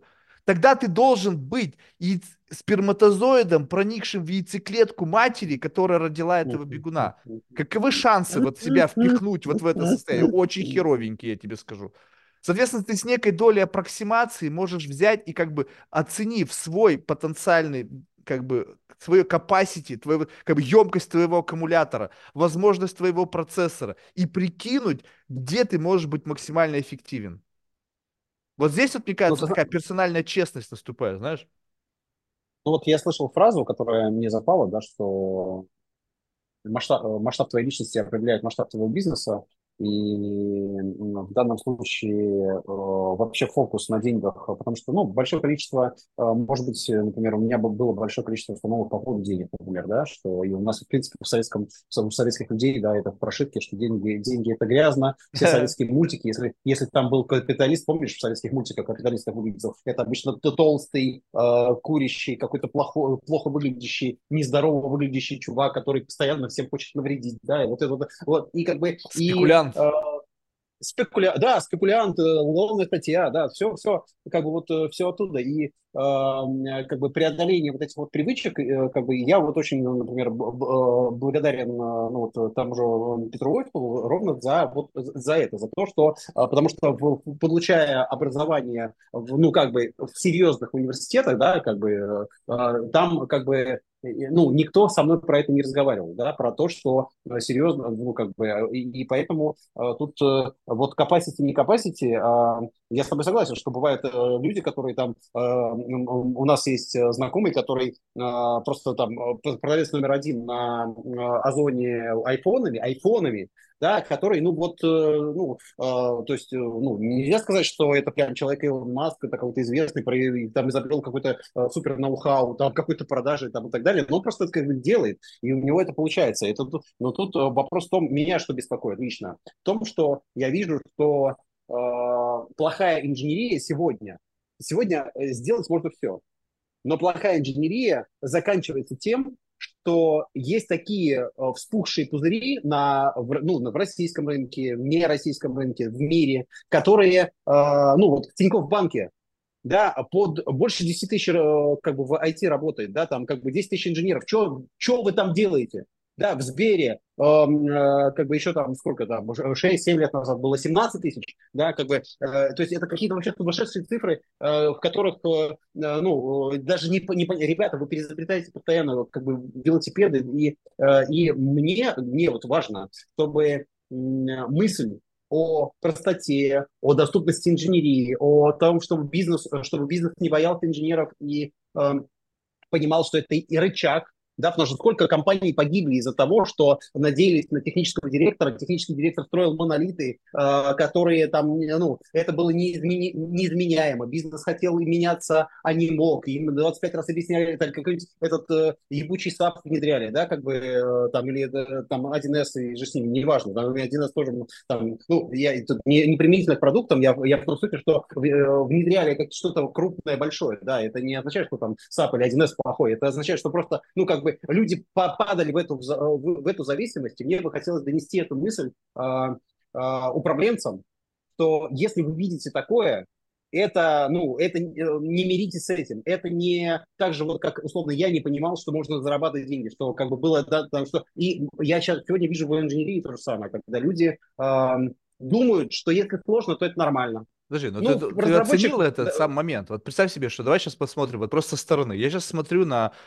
безусловно, талантливого, понимающего, о чем говорит человека, который почему-то болен идеей донесения топ-менеджменту, либо людям, принимающим решения, там, управленцам, не знаю, там, владельцам компании, то, что их инженерная команда работает неэффективно. И вопрос, смотри, это у этого есть потенциал, ну, то есть, как бы, вот, объясняя это, продавливая идеи, открывая людям глаза, ну, как бы, знаешь, такое сделать, как бы, некое, знаешь, типа, очнись, знаешь, как бы, и, как бы, такой, знаешь, своего рода экзорцизм глупости, знаешь, когда вот ты просто что-то объяснил, говоришь, такой, точно, типа, 17 тысяч человек, а что мы делаем-то на самом... Смотришь, говоришь, блядь, для этого 1000 достаточно, ну, то есть, как бы, ну, я не знаю, там, что должно произойти, но у этого есть какой-то достаточный возврат, который даст тебе возможность выйти на какой-то уровень бытового комфорта. Либо у этого есть... То есть ты будешь постоянно биться. Знаешь, вот как в чем сложность нашего пути? Что это как Дон Кихот, постоянно с ветряными мельницами. А кто-то, знаешь, просто смотрит, чувака, заняться нечем, херней какой-то занимается. Мы пишем нелепый код, неэффективно работаем, занимаемся какой-то херней условно, но мы зарабатываем больше... Потому что у нас вот этого, ну, условно, какого-то, знаешь, перфекционизма, либо какой-то такой идеи, которую, знаешь, ты как бы пытаешься сделать вокруг этого что-то такое эстетически классное, ну, вплетенное в инженерию и все остальное, но всем на это похер. И они просто гребут бабло, потом делают некий аджаст на другой способ того, как гребсти бабло. Сегодня пишем это, завтра пишем это. Все очень так себе. Но в конечном итоге КПД этого получается выше, чем воевать с ветряными мельницами. Либо ты надеешься, что в какой-то момент это станет неким бенчмарком, и ты возглавишь этот бенчмарк как такой лидер, которого надо прислушиваться, и все тебя будут в качестве консультанта, тебя или твою компанию, все вот те гиганты, там, не знаю, здесь или там, на Западе, которые уже обросли. Мне кажется, обрастают они тоже просто по простой причине. Это, знаешь, как, типа, мы на всякий случай наймем этого чувака, чтобы его не нанял, там, Тинькофф.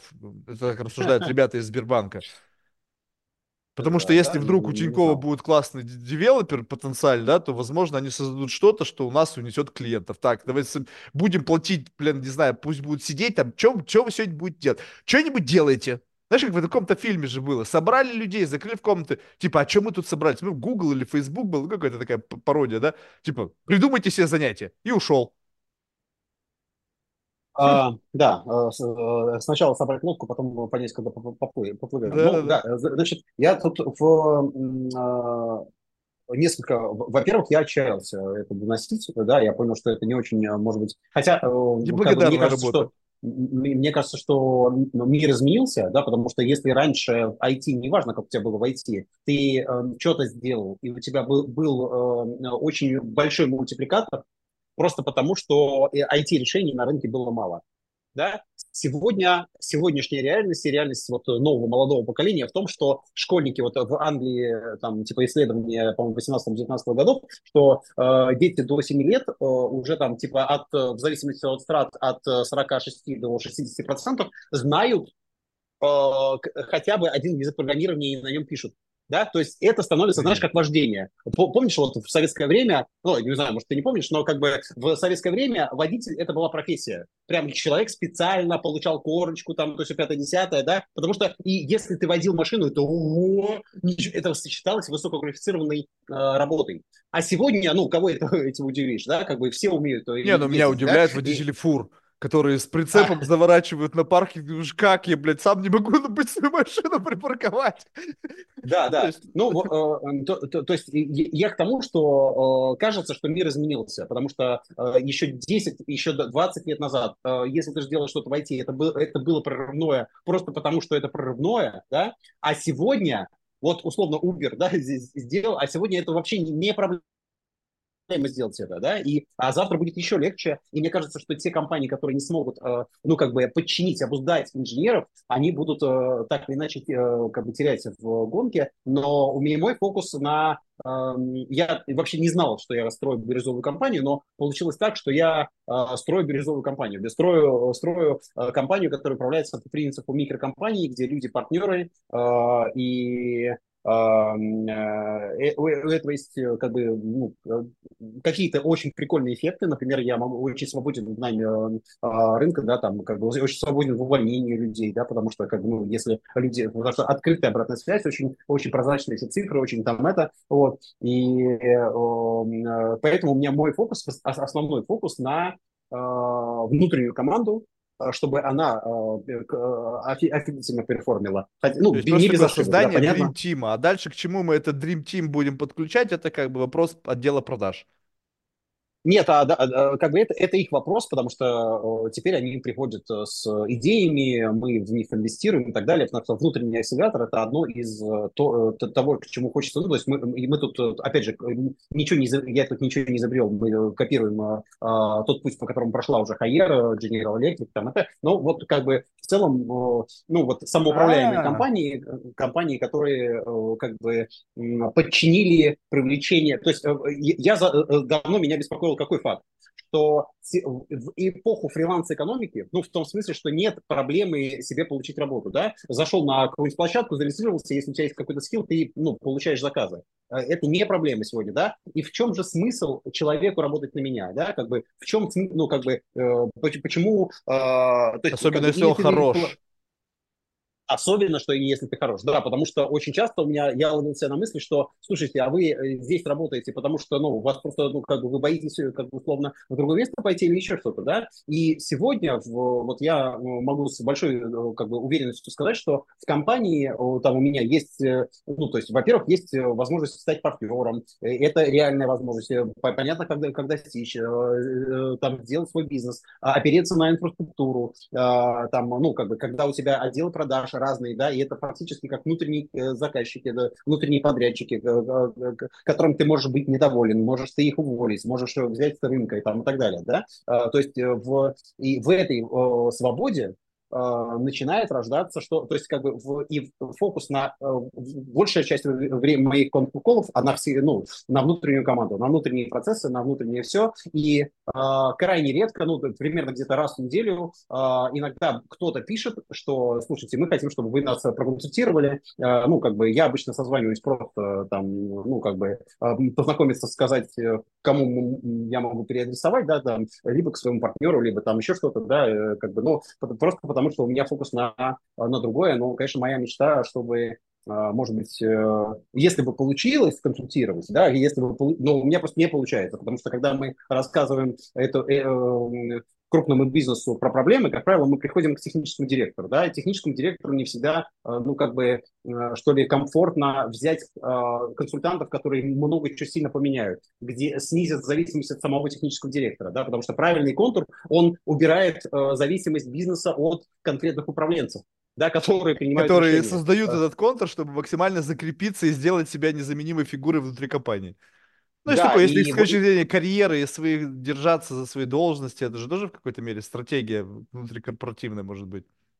Ну, мне казалось, что очевидно, что, ну, как это, теория игр, да, что игра с положительной суммой, она выгодна всем, да, потому что, да, ты сделал компанию независимым от себя, от своего таланта, но при этом ты теперь занимаешься более высокоуровневыми вещами. Да, условно, разработчик, который, на котором... Сказать, вот вам на золотой парашют, идите, занимайтесь более значимыми вещами в другом месте. Спасибо, до свидания. Нет, ну, как, я вот, знаешь, не встречал компаний, да, и я уверен, что если ты вот просто спросишь там бизнесменов, типа, скажите, готовы ли уволить высококвалифицированного чувака, как бы, которого вы знаете, которому вы знаете применение, да, ну, как бы скажут нет, потому что, ну, людей не хватает. Да, особенно высококвалифицированных. И как бы просто люди ставят себя, то есть люди думают, что они так то есть это ложное опасение. А на самом, да, а на самом деле они делают себя менее безопасно, потому что они выгорают потом. Да, я очень часто видел, когда разработчик или технический директор делал так, что все зависит от него, а потом он не может ни пукнуть, ни в отпуск садить, ни ребенка поцеловать, ни жену трахнуть. Просто потому, что он как бы постоянно на звонке. Он на звонке в 2 часа ночи, он на звонке в 6 утра, он на звонке в субботу, в новогоднюю ночь и так далее. Да? И в конечном итоге прошло много лет, а чувак не развился. А почему ты не развился? Потому что ты создал пожары, которые ты теперь героически тушишь. Да? И вот твоя награда. Ты свою жизнь угробил.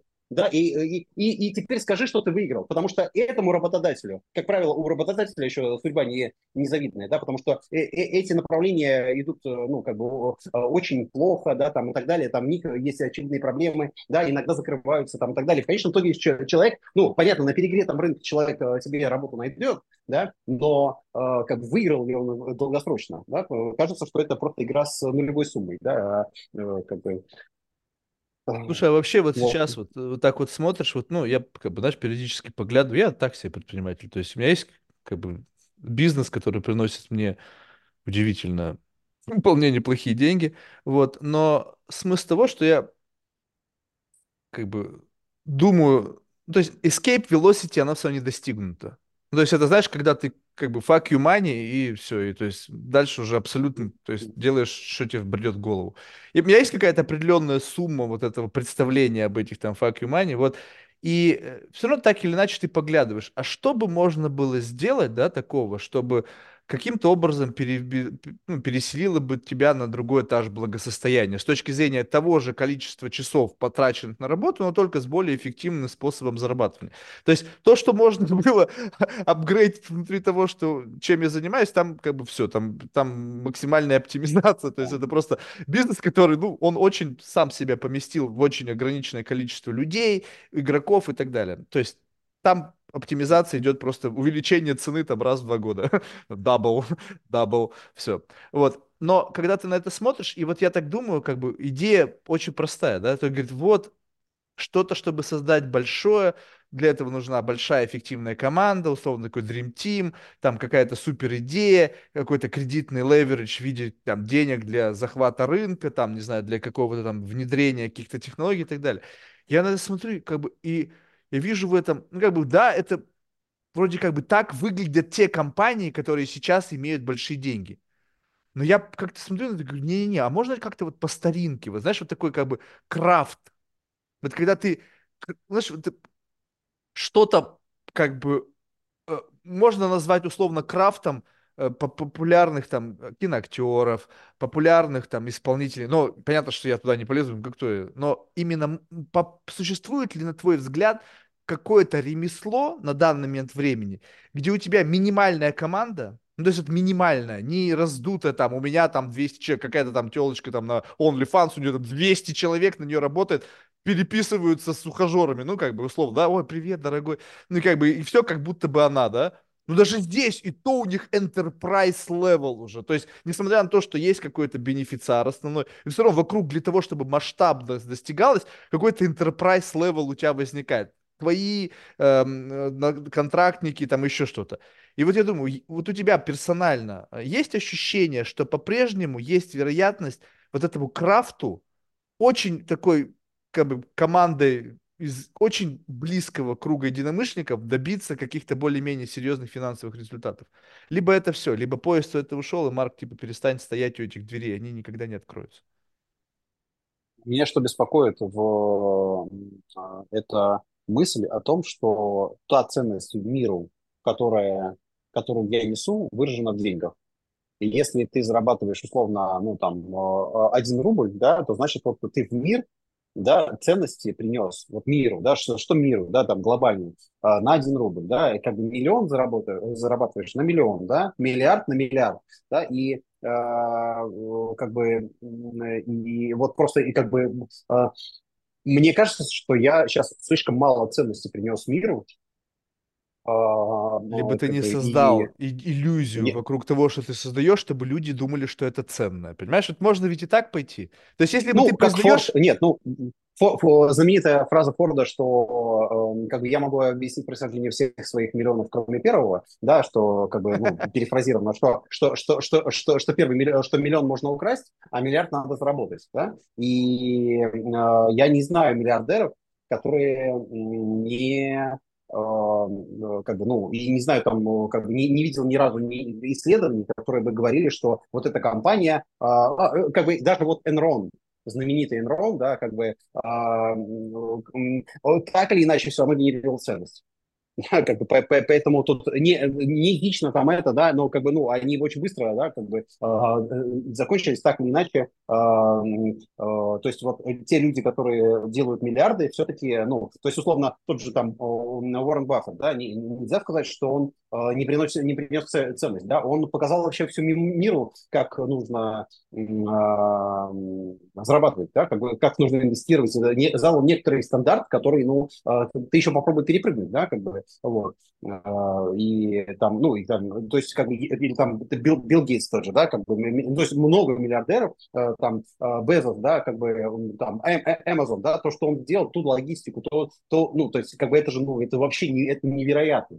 Да, да, но он это сделал, он это, как бы, понимаешь, вот вопрос в том, что вот, когда ты говоришь «сделал», то как бы это как бы in progress, то есть каким-то образом был нащупан правильный путь, который позволял улучшать то, что было сделано, то есть как бы живородящее что-то было, несмотря на то, что в какой-то момент в это никто не верил. Вот получается так, что когда ты, то есть вот у меня нету амбиций там покорить список Forbes. То есть, камон, Марк, сны в зеркало. Вот, я имею в виду, что создание само, как бы, понятно, что все через создание ценности, да. У меня изначально очень большая проблема с созданием ценностей, потому что я в какой-то мере эгоист. Ну, не в, наверное, в большой мере. Что если я чувствую, что я делаю что-то для кого-то, то это должно очень хорошо оплачиваться. То есть абсолютно как бы, Марк, с чего ты решил, что твои оплаты труда стоят столько? Я говорю, знаешь, я не знаю, с чего я решил, я сейчас столько зарабатываю, и поэтому я приблизительно понимаю, сколько времени я на это трачу, и сколько я с этого выхватываю. Соответственно, если ты хочешь мной воспользоваться, то ты должен предложить мне больше, чем я уже имею. Ну, то есть какая-то внутренняя такая, соответственно, логика. Дальше. Создание ценности.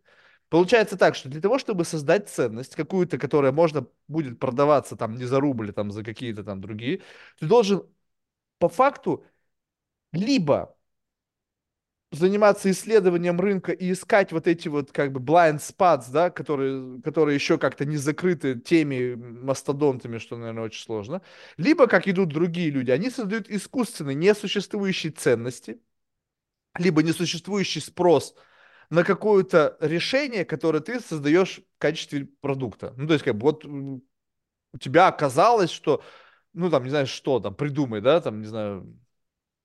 Ну, вот игры, например, да, или там тот же OnlyFans, да, как бы, будто бы люди дают абсолютно все-таки ценность, просто в современном мире ценность, она...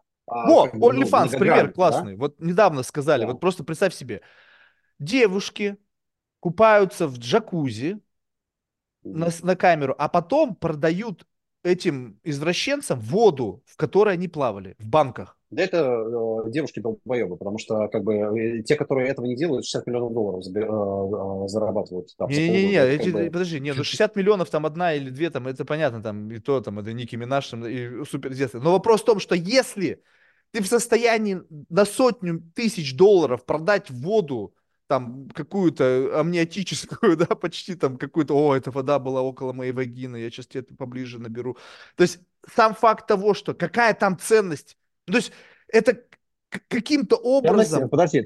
Ценности в психологическом, в эффекте плацебо. Вот теперь попытаемся доказывать. Как бы вот эту идею запихнуть в коллайдер и просто шваркнуть. Что там внутри, то есть идея в том, что если ты раскроешь этот код вот того, что зацепляет людей, то ты просто можешь это, как бы, условно, знаешь, вживлять в любую херню, главное понимать вот этот вот элемент, то, что оживляет, грубо говоря, знаешь, такой эликсир, как бы, не знаю, там, какого-то, сейчас уже какая-то уже вообще пошла инфо-цыганщина, но что идея внутри животворящая, которая каким-то образом продажу, а другая продала на 40 тысяч пердеж в банке, как? Миллиардерами же она, как эти люди, не стали, естественно, правильно? Но если бы она переделала на миллиард банок, то я думаю, что у нее бы жопа треснула, но она бы в конечном итоге бы это смогла. То есть сам факт того, что proof of concept, это продается.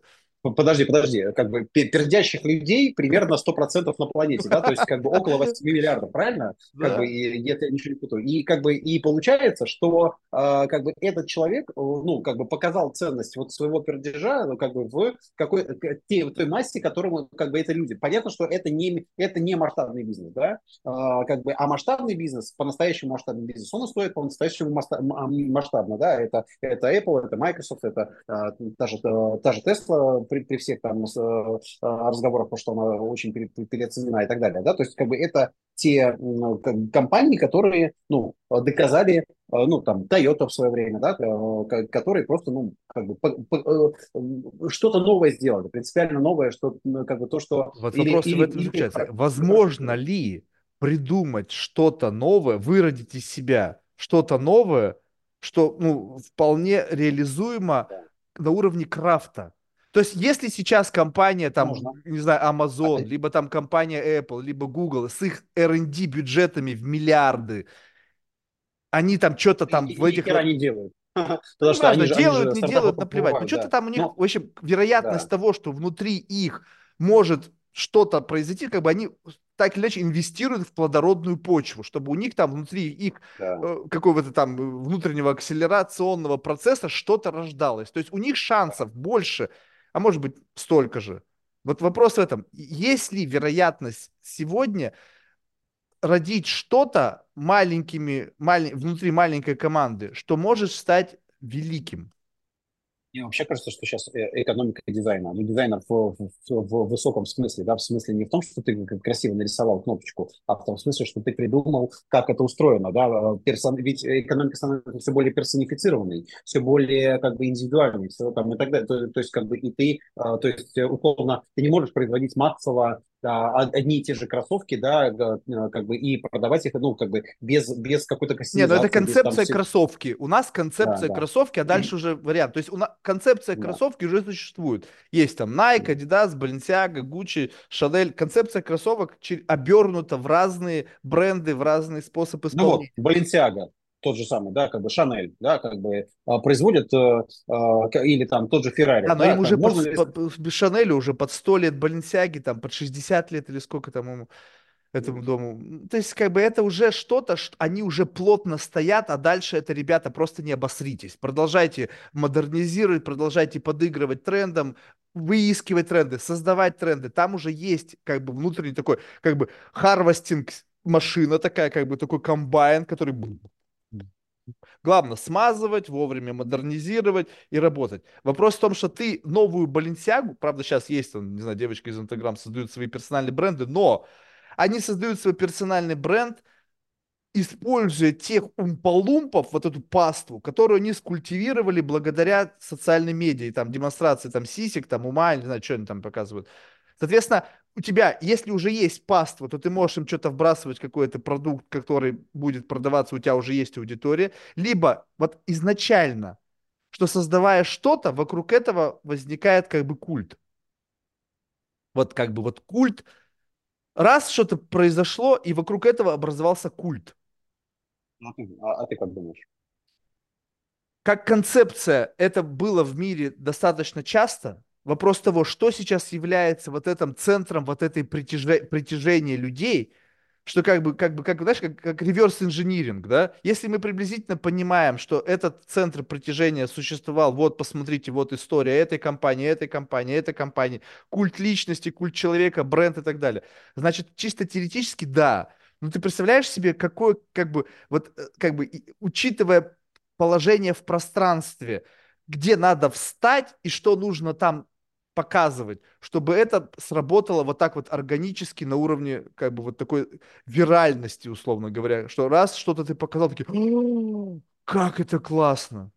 Просто это настолько в моей голове вот именно не как случайность, а как абсолютно продуманная акция выглядит абсолютно недостижимо. Ну, понятно, что кто я такой, идиот жалкий. Знаешь, мне нравится фраза Ричарда Брэнсона, да, который говорит, что бизнесы – это как автобусы на автобусной остановке. Если ты упустил один, то через 5 минут придет другой. Да? И это он сказал давно, а сейчас-то экономика стала еще более персонифицированной, еще больше идей, еще больше доступности информации, самых разных вариаций там, и так далее. Да, но это еще идет через проверку гипотез. Ты же сам об этом говоришь. Пробуешь, не получилось, следующее. У меня нет на это времени и желания. Я хочу... натянул мир платит за настойчивость. Мне кажется, что мир платит за настойчивость. Потому что огромное количество людей... Ну, например, Советский Союз, да, МК-33, или там ракеты, которые, в принципе, там лунная программа и так далее, да, кто-то был настойчив, да, как бы Илон Маск был настойчив, и как бы никто не верил там все, но он как бы долбился в идею и довел ее до... Сколько смеялись над Илоном Маском, да, и говорили, ну, блин, компания нерентабельна, жрет деньги акционеров. Да, но он идеи-то не менял. У него была одна идея, и он менял лишь только способы достижения цели, но не саму цель. Понимаешь, вот я тебе говорю, что обрести цель, а дальше уже как бы ты бодайся сколько угодно. Вот вопрос в том, что, но для того, чтобы, когда ты ошарашен этой целью, ну как бы ты проснулся, и у тебя идея, и все, и ты как бы, не знаю, там Илон Маск, там 13 лет, он решил, что он там, не знаю, что там у него. И все, он заложник этого, и дальше весь мир во имя этого. А теперь представь себе, что у меня нету этой цели. Ну, как бы она органически, как бы, ты, знаешь, когда заводишь, не знаю, там... Я себя очень хорошо понимаю. Я себя ловлю в этом же часто состоянии, но чем больше я про цель думаю, тем больше я себя возвращаю к этой мысли, тем больше я думаю, а нахрена вообще я, да, вот если я помру, да, там, и так далее, там, еще что, как бы, а что мои дети скажут, да, у меня там 5 детей, да, как бы, что они, как бы, скажут... У тебя 5 детей? 5 родителей, да. Вот. Значит, и, как бы, и, уже для меня бы, герой, вот... так что, знаешь, тебе, мне кажется, ты уже все, ты уже выполнил план. Ну, а у меня, нет, наоборот, как бы, ну, а кем я буду, да, как бы, ну, то есть для ты уже отец, да, то есть, мне кто-то сказал, что вне зависимости от того, кем ты будешь, ты уже отец.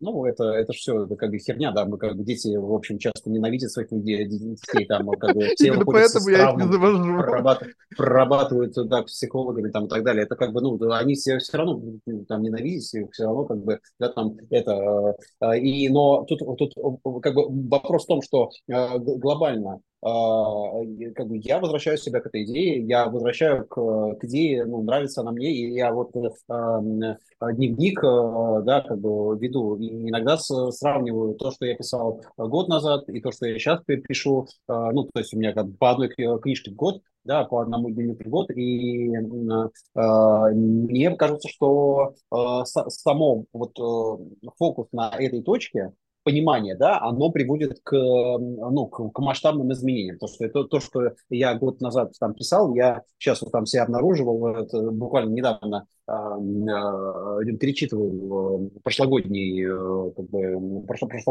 тетрадку, да, там ключевые апдейты, вот, и это было, ну, удивительно, что так много поменялось, что на самом деле мне сейчас в голову не придется заниматься этими проблемами, вот, поэтому это, кажется, что некая работа, ну, она не дастся, я уверен, что такие люди, как Илон Маск, они просто очень...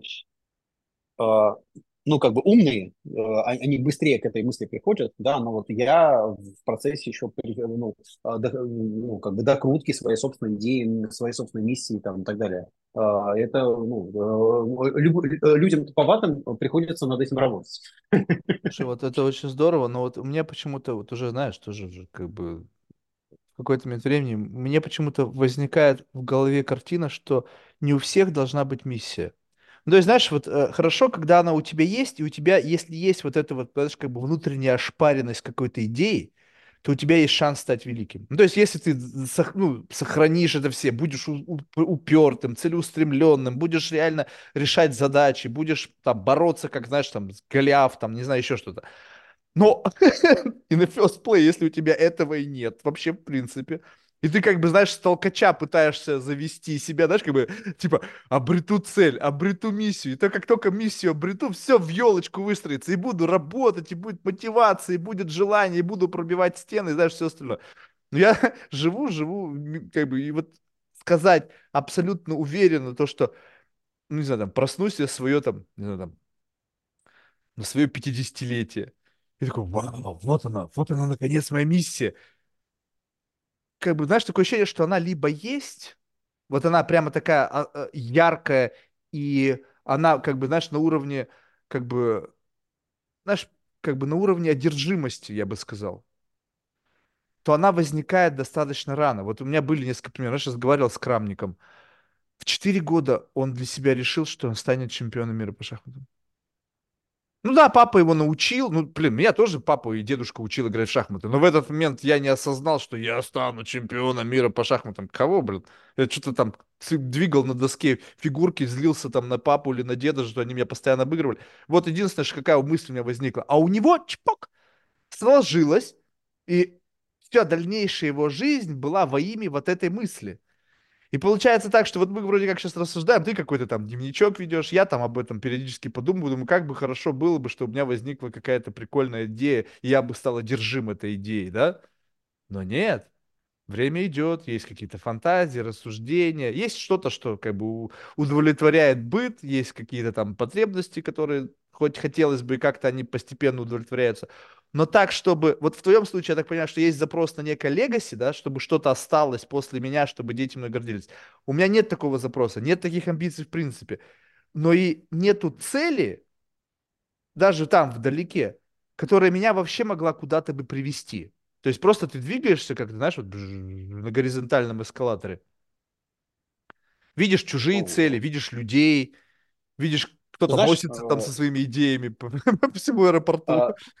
И интересно наблюдать за людьми, которые просто живут, да, я знаю некоторых гедонистов, да, с которыми очень приятно как бы смотреть на них, живут в свое удовольствие, и ты такой думаешь, блин, а чего я так не делаю? А вот человек так любит вот этим заниматься, а я же, блин, а я как бы, сука, задрот, как бы опять за компьютеры, да, там как бы, и как бы, что же я, и так далее. И такие люди тоже, знаешь, вот как геи, да, в обществе, да, примерно как бы в каждом, ну, у нас биологические, как бы, там, условно, птички, да, там, и, как бы, там, всякие, там, бонобо, мартышки, да, там, и, как бы, и там, всякие, да, вот, как бы, у них там есть какой-то процент, да, вот, и те популяции, в которых это, как бы, есть, да, они, там, более, там, устойчивые, там, это, там, как бы, вот, там, менее агрессивные, да, и вот ты, как бы, думаешь, что, наверное, разные люди, которые...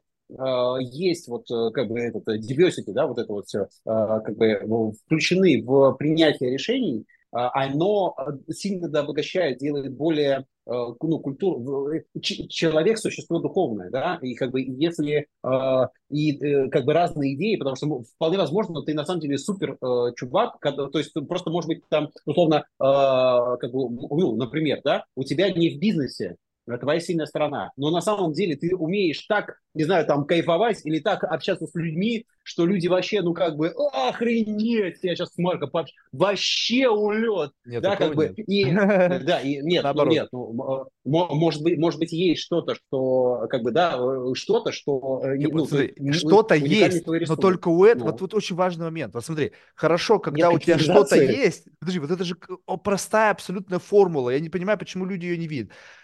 Успешен будет тот, у которого что-то есть, и то, что у него есть, накладывается на волокно реальности. То есть у тебя твое есть, и это в это твое, в этот момент времени, когда ты максимально полон сил, энергии, всего, имеет капитализацию. Если так сложилось, представь себе, вот сейчас все те, которые там вот это вот в ТикТоке танцуют, да, не было бы ТикТока, этот талант был бы абсолютно неприменим, наверное. Ну, потому что таких вот, ну, стоящих на улицах, в метро, вот этих вот, с кружками, ну, наверное, вряд ли бы, ну, конечно, переродились во что-то другое. Но когда что-то накладывается на способность, время, потребность людей и какая-то ценность в том, что ты делаешь, и это органически, тогда у тебя есть шанс. А когда то, что тебе нравится, абсолютно не монетизируется, и еще и как бы людям не нравится, то ты обречен либо всю жизнь делать то, что тебе не нравится, ради того, чтобы как бы получать какие-то бенефиты от этого мира, чтобы в конечном итоге делать то, что тебе нравится, либо делать то, что тебе нравится, насрать на всех, но тогда, как бы, извини, у тебя лимитированность определенно есть, потому что ты, ну, как бы, чтобы делать лучше, нужно делать для других. А когда ты делаешь для других, возможно, возникает некий нажим. Знаешь, когда вот ты делаешь что-то, тебе нравится. Вот я убежден, что в твоей работе, когда ты сам сказал, что я вот, бывает, создаю какую-нибудь там методологию, какой-то фреймворк, кажется, что все в елочку, все классно. Ну, то есть реально для меня идеально работает, здорово, я молодец. Абсолютно субъективно.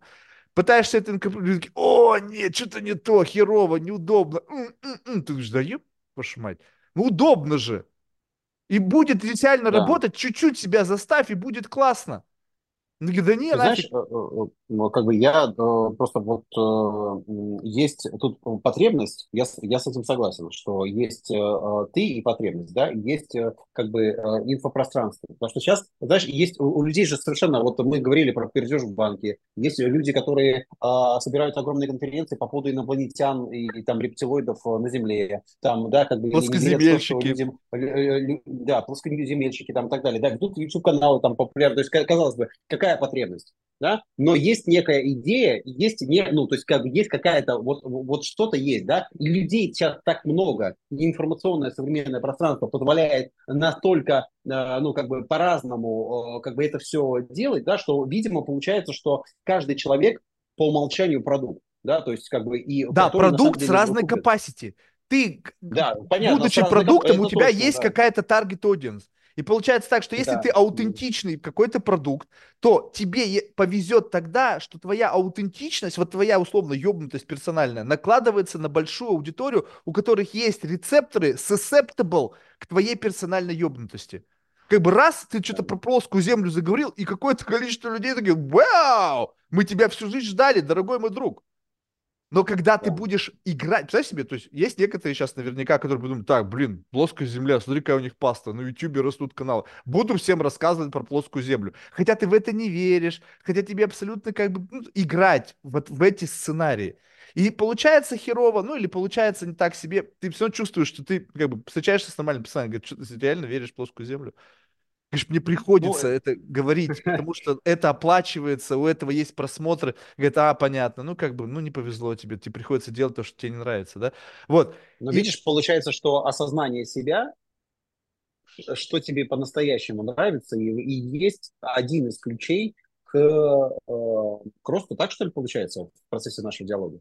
Получается, что как бы твое выявление как бы критерий твоего персонального гедонизма, с одной стороны, дает тебе доступ к этому удовольствию, но с другой стороны, если ты начинаешь мерить, как бы применять, как бы если ты понял, что мне нравится вот первое, второе, третье, ты говоришь, окей, как я могу одновременно делать первое, второе, третье, чтобы получать удовольствие от процесса, от жизни, чтобы мне было радостно от того, что я делаю. И в то же время, чтобы это как билось с каким-то миром, в котором это каким-то образом продается, либо востребовано.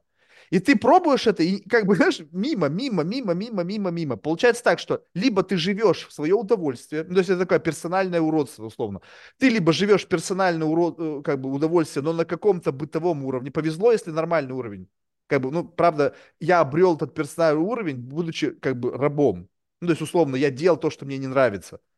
И в какой-то момент я достиг определенного уровня, когда сказать, иди нахер, теперь я не буду вообще делать то, что мне не нравится, потому что я теперь могу позволить себе это. Но мне просто повезло. Но дальше я понимаю, что чтобы сделать следующий рывок, мне опять придется сделать, что мне не нравится. Кто-то мне сказал, Марк, ну а что, 5 лет еще поработать, ну там, или там сколько-то, да? Еще поделай, что тебе не нравится, это работа 14 часов, там какие-то встречи, там какие-то проверки гипотез, это bullshit, убеждай там в своих идеях инвесторов, потенциальных клиентов, в общем, делай то, что тебе не нравится, и потом ты переедешь на следующий этаж. Я говорю, если нет, я потрачу свои 5-10 лет, тестируя некую гипотезу, делая то, что мне не нравится, и, может, повезет, может, нет. Я вот сейчас смотрю на то, что произошло в моей жизни, что позволило мне вот сейчас обрести тот бытовой уровень комфорта. Это же pure luck. Ну, то есть, как бы, абсолютная удача, как бы, ну, там, минимального доля экспертности вообще хоть какой-либо. Просто как-то вот нащупал место на ручье, которое почему-то кому-то, ну, как бы, казалось абсолютно не делянкой, знаешь, вот там, золотодобытчики там, все проходили мимо, а ты такой, а что тут, почему вы тут не пытаетесь золото намыть? А ты подошел туда, и в силу того, что ты сам моешь это золото, у тебя нету паствы, супер высокая маржинальность, потому что у тебя вот такая команда, но маржинальность вот такая, и получается, что ты просто на этом месте моешь самородки, пока они там есть, и все. Но это pure luck. Из этого сделать историю бизнеса, следующую, мультиплицировать это, нужно найти такое же место, где есть месторождение, его никто не знает, и добыча этого месторождения, разработка его, возможно, только вот за счет там 2-3 человек. Вот это моя бизнес-стратегия. Высокая маржинальность, маленькая команда, понятные действия. Как ты сказал, простота, я по-еврейски рассуждаю, деньги на first day. Если деньги на first day, значит бизнес рабочий. Правильно ли я тебя понял, что нет и тут нежелания идти в конфликт? Потому что когда ты уникальный, когда полянка, только ты увидел эту полянку, голубой океан, это все-таки в голубом океане не такое. Да, и вполне возможно, ты мог бы быть, и, может быть, там где-то в Красном океане, да, и был бы там успешен, да, так же, как вот чувак стал топ-1 селлером на Озоне, понятно, ну, там, айфонов, да, понятно, что айфоны продают сейчас, ну, там много кто, но при этом ты в конфликте идешь. Он ему нравится, может быть, продавать. Ты понимаешь, что если есть люди, которые реально нравится продавать, то есть если тебе нравится продавать, то ты дальше садись на что угодно, продавай сотовые телефоны, продавай самолеты, яхты, дома, не знаю, там, пердеж, банки. Если тебе это нравится. Мне не нравится продавать. Ну, то есть, как бы, изначально сама идея продавания, как бы, знаешь, это, если внутри продавания, представляешь, давай вскроем продавание, препарируем. Что мне нравится? Хороший вопрос. Мне нравится удивляться. Мне нравится получать если еще шаг назад, то получать удовольствие от удивления. Мне нравится максимальная форма свободы, когда я делаю, чтобы мой ментальный аудит бился, чтобы я получал вознаграждение при минимальных затратах на получение этого вознаграждения. То есть все как бы не связано с каким-то перешагиванием через себя. Если это перешагивание через себя, то возврат на это перешагивание должен быть в разы превышать совокупные затраты. То есть получается, что если ты что-то продаешь, допустим, мне не нравится что-то продавать. Соответственно, я должен продавать что-то, что продав, допустим, там, не знаю, как продавать дома за 100 миллионов. Продал один дом, делал кэш-аут с этих комиссий, как бы, все, в год живу, не парюсь. Но... Опять же, чтобы... Ты знаешь, как на Теди, да, там Курпатов много об этом говорит и пишет по поводу того, что вообще рост это, и обучение это физически болезненный процесс, да, что если ты... Я не боюсь физической боли, понимаешь? По парадигме 10 тысяч часов, да, что тебе что-то не нравится, да, но если ты потратил в это 10 тысяч часов, ты как бы, условно 10 тысяч часов, да, то есть у тебя там стало получаться, после этого вполне возможно тебе это стало нравиться. Да, но в этом-то вся идея. Сложно. Вот смотри, я с тобой полностью согласен, но вот представь себе, что 10 тысяч часов, вот я же взял этот эксперимент за основу, я решил, что я буду записывать подкаст 10 тысяч часов. Да. То есть как бы как некий такой, как шлагбаум, дальше уже сам реши, хочешь, не хочешь, главное, есть возможность остановиться. Окей, но... Ведь 10 тысяч часов делать так, как мне это нравится, либо 10 тысяч часов делать, постоянно делая аджаст на внутриотраслевой бенчмарк. Чувствуешь разницу? 10 тысяч часов стараться конкурировать со всем тем, блядь, как собак нерезанных этих подкастеров, да? Абсолютно точно, да. Либо понимаю, же делать 10 тысяч часов так, как я хочу сделать, провести эти 10 тысяч часов. Результативность в итоге будет принципиально отличаться, потому что как бы результативность меряется количеством прослушиваний, которое делается в соответствии с требованием платформ. Нужно как бы... Мне чувак сказал, слушай, ты не попадаешь в алгоритм. То есть получается, что я должен в момент беседы с тобой думать о том, попадаю ли я в алгоритм. А то, что мне не нравится... Мне так не кажется почему-то.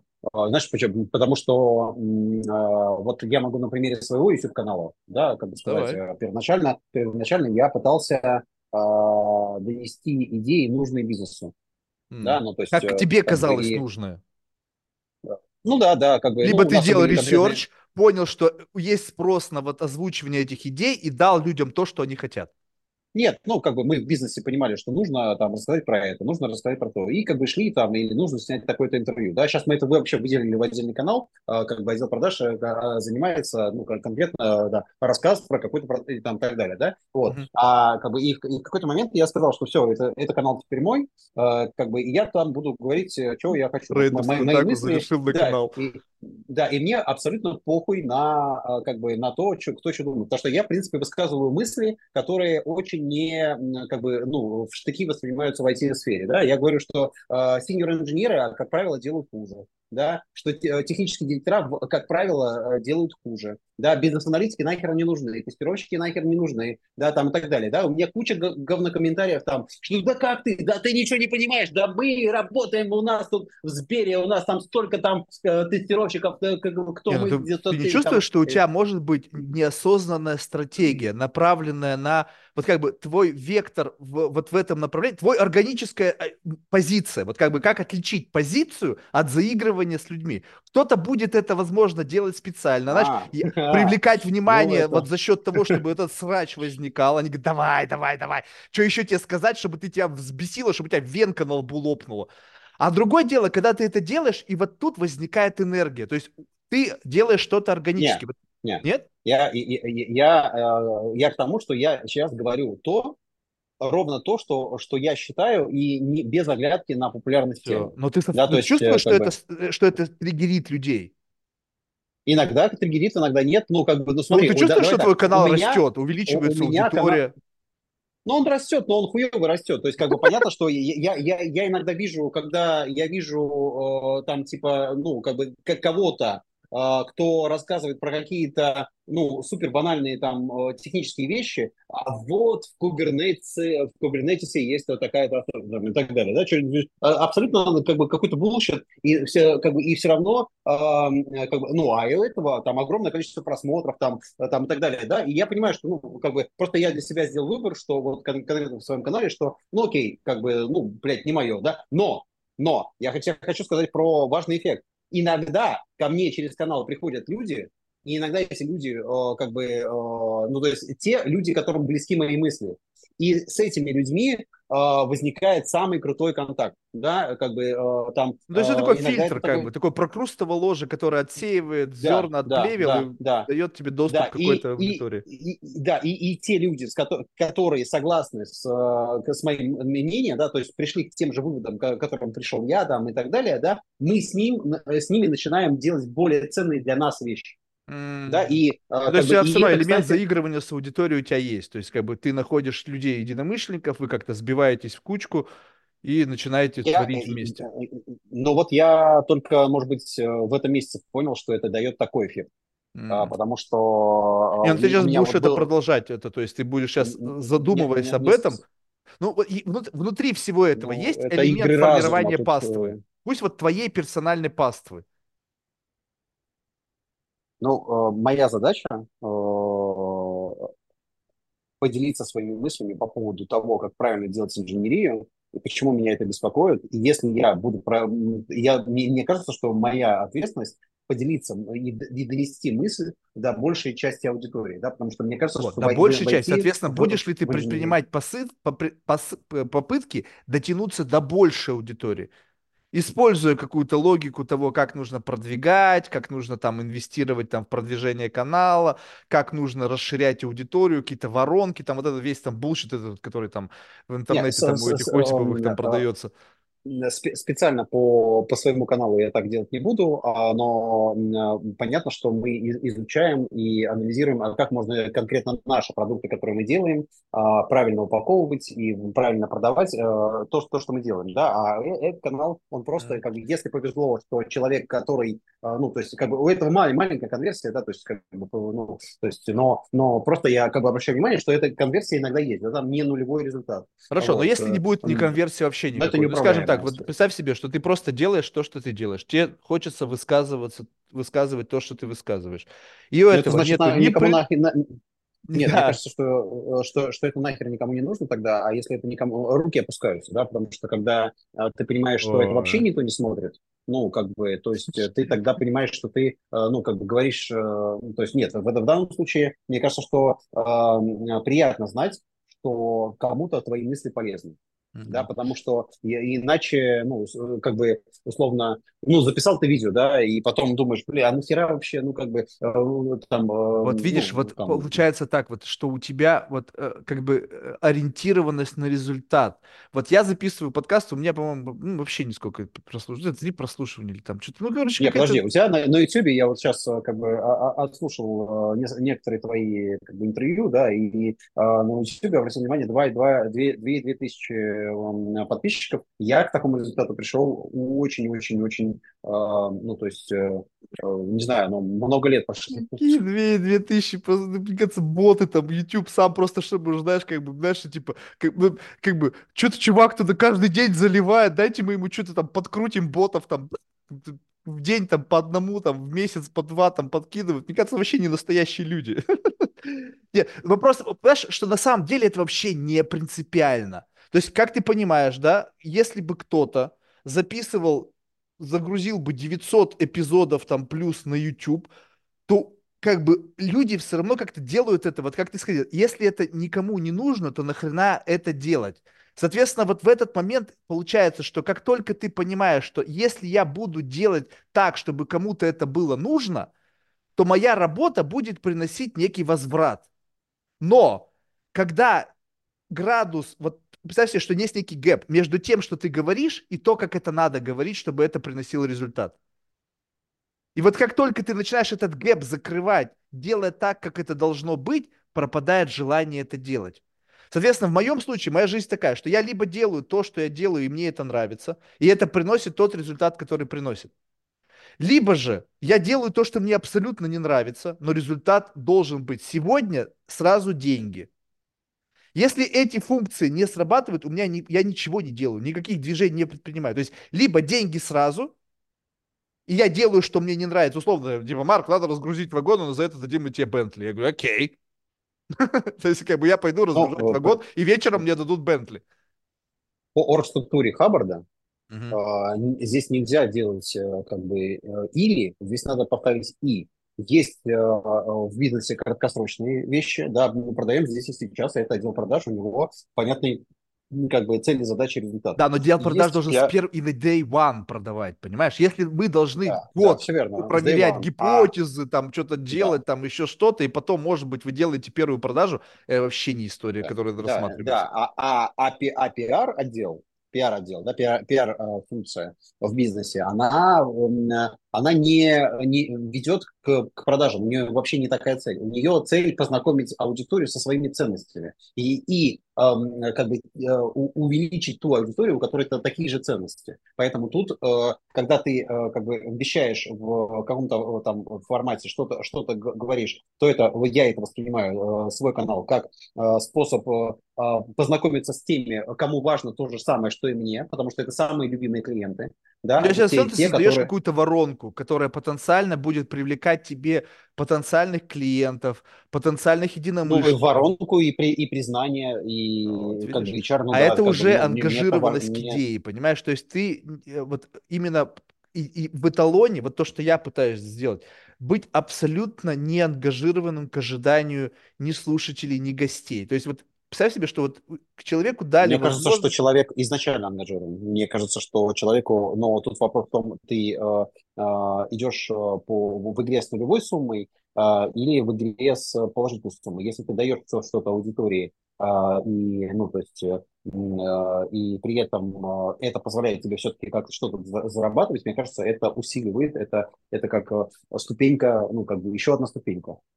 Нет, ну, знаешь, если у тебя кладет знания, у тебя есть какое-то свое мнение, но у тебя так сложилось, что твоя библиотека знаний им кому-то нужна и имеет практическое применение. Ну, скажем так, у тебя там какой-то внутрицелевой, там какое-то там структурирование, там построение каких-то фреймворков, ну, в общем, там, я посмотрел, чем ты занимаешься, даже сложно повторить мне. Вот, у этого, безусловно, есть какая-то аудитория, которая возьмут это, и это их инструментарий, эти идеи будут как бы... И поэтому, когда ты вроде бы как бы органически извергаешь какие-то мысли, у них есть лендинг с конкретным смыслом и применением. Ты же не создаешь смысл специально. Ну как? Ну ты как бы... Ты же какие-то идеи транслируешь, которые имеют под собой основу. Но эти идеи не продаются. Пока. То есть, ты же сказал, ты как-то отлавливаешь людей в воронку. У нас продаются продукты уже, то есть, смотри, как бы вот есть Tesla как некий посыл, что мы инновационные, да, а как бы и есть как бы конкретный продукт, который продается, да, и понятно, что, то есть, как бы, и те люди, которые хотят купить электромобиль, они идут немножко по другой, как бы, воронке, да, и как бы, и это всего лишь, усиление, что ли, да, как бы, смысла, поэтому, есть, мне кажется, мне признание важно, важно. Ну, все, понял, видишь, мне наплевать, мне главное, чтобы в момент у меня было удовлетворение от самого процесса, то есть, как бы, сама по себе беседа, внутри нее содержится какой-то компонент, который делает эту беседу, как бы в каком-то ее таком извращенном смысле интересной под определенным... как бы, знаешь, когда вот у тебя возникает какой-то гастрономический гедонизм, знаешь, когда ты смотришь на человека, он что-то такое странное ест, и говоришь, что-то как-то выглядит не очень. Говорит, да попробуй, это классно. Знаешь, как однажды, я помню, первый раз папа привез сыр Рокфор, это какие-то там хрен пойми времена, я такой... Какая вонь, ты что, серьезно? Папа говорит, это не нужно нюхать, это надо есть. И вот когда ты как бы вот эту концепцию, это не нужно нюхать, это нужно есть, но теперь применяешь это, что там может быть кайф, даже если первоначально это выглядит немножечко фиши, как-то странно, невкусно, неаппетитно, но ты знаешь, что так, в моей жизни было много раз такое, когда я смотрел на что-то, это выглядело абсолютно неаппетитно. И ты такой, а если там разворошить? И туда, а там что-то интересное. И теперь получается, что как бы смысл любой беседы, во-первых, удивиться, во-вторых, попытаться сказать что-то новое, либо услышать что-то новое. И дальше абсолютно не принципиально, как в этот момент отреагировала какая-то аудитория. Вот, и вот в этом, и вот так вот выглядит некая эталонная модель проживания мира. Теперь попытайся переложить это на бизнес. Что ты делаешь что-то, абсолютно похер, что считает твой клиент правильно, неправильно, и у тебя минимальная задача его убеждать в том, что ему это надо. Он это как будто бы сам понимает, потому что однажды ты ему это показал, как бы подвел, подсветил, как вот так, голову нагни. Видел? Увидел? Ага, все, вопрос закрыт. И вот это идеальная модель моего построения бизнеса. Если мне каждый день нужно доказывать кому-то, что там чего-то кому-то доказывать, убеждать, воевать с ними, там, это в конечном итоге приводит к тому, что сейчас называют выгорание. Это неэффективно. Зачем тратить свою жизнь на доказывание чего-то кому-то? Хорошо, когда ты доказываешь кому-то, но ты ошпарен. Вот тут другой разговор. Если ты как бы чокнутый, вот как Грета Тунберг, она чокнутая там на своих зеленой повестке, ей по барабану что ты за ней думаешь, потому что у нее как бы вот она думает, что она вот такая, и все. И тогда это как бы условно вот эта вот замороченность на какой-то идее, она сразу же отметает все проблемы. Потому что ты не видишь других вариантов проживания жизни, у тебя есть один какой-то туннельный вот такой ход по жизни, который каким-то образом капитализируется, потому что так совпало, что сейчас на это можно капитализироваться. И тебе повезло, что ты чокнутый так, как сейчас в тренде, нужно быть чокнутым. Но если ты понимаешь, что твоя чокнутость не в тренде, что ее продать либо можно только путем изменения этой чокнутости, дотягивания. Знаешь, как вот такая диаграмма как бы по кругу, где вот там выпуклые, вогнутые, и ты проводишь такую линию, как бы окружность трендов, да? Каким надо быть, где себя нужно раздуть, чтобы попадать в это, как мне сказал чувак, ты не попадаешь в алгоритмы. То есть я понимаю, что если я себя растяну до какого-то вот этого бенчмарка попадания в алгоритм, это превратится в работу, которая должна моментально компенсироваться в соответствии с моим внутренним бухучетом. Если же нет, ты попадаешь в такую реальную конкуренцию, а дальше уже воюй. Но я изначально не хотел. То есть мне изначально проще быть самим собой и будь как будет, чем пытаться соответствовать кому-то, не быть самим, и как бы жить в неком стрессе, получается, в как бы неком дотягивании себя до каких-то ожиданий какой-то аудитории, которая, ну ладно, поставим лайк. Окей, заслужил. Понимаешь, как это? Ну, то есть... выглядит как бы странно. То есть какая-то некая насилие форма над собой, а мы не созданы для насилия. Ну, как, наверное, монахи в, как бы, в буддийском монастыре, они как бы понимают, что типа они вот, ну, как бы высшее точно как бы осознание и отказ там, да, как бы вот своих желаний там это. И в этом и высочайшая как бы, форма насилия над собой. Как бы, и как бы оно мне кажется, что ну, в моей картине мира, мне кажется, что те мысли, которые есть, мне нужно стараться доносить, если я вижу, что это правильно. И это первое. Второе, если мой бизнес, я как спикер своего бизнеса должен все-таки, как бы, желательно, чтобы то, что я говорю, ну, поскольку я, как бы, тут у меня не пересекается, да, в том смысле, что ну, я говорю в принципе, про то, как мы работаем, да, и если это еще бизнес усиливает, то это вообще по красоте.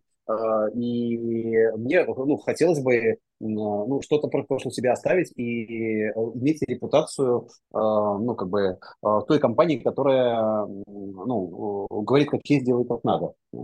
Которая, ну, как бы... Ну, вот, ну, понимаешь, ты становишься заложником своей компании, заложником того, что нужно говорить, чтобы соответствовать. Ну, то есть вот это вот все.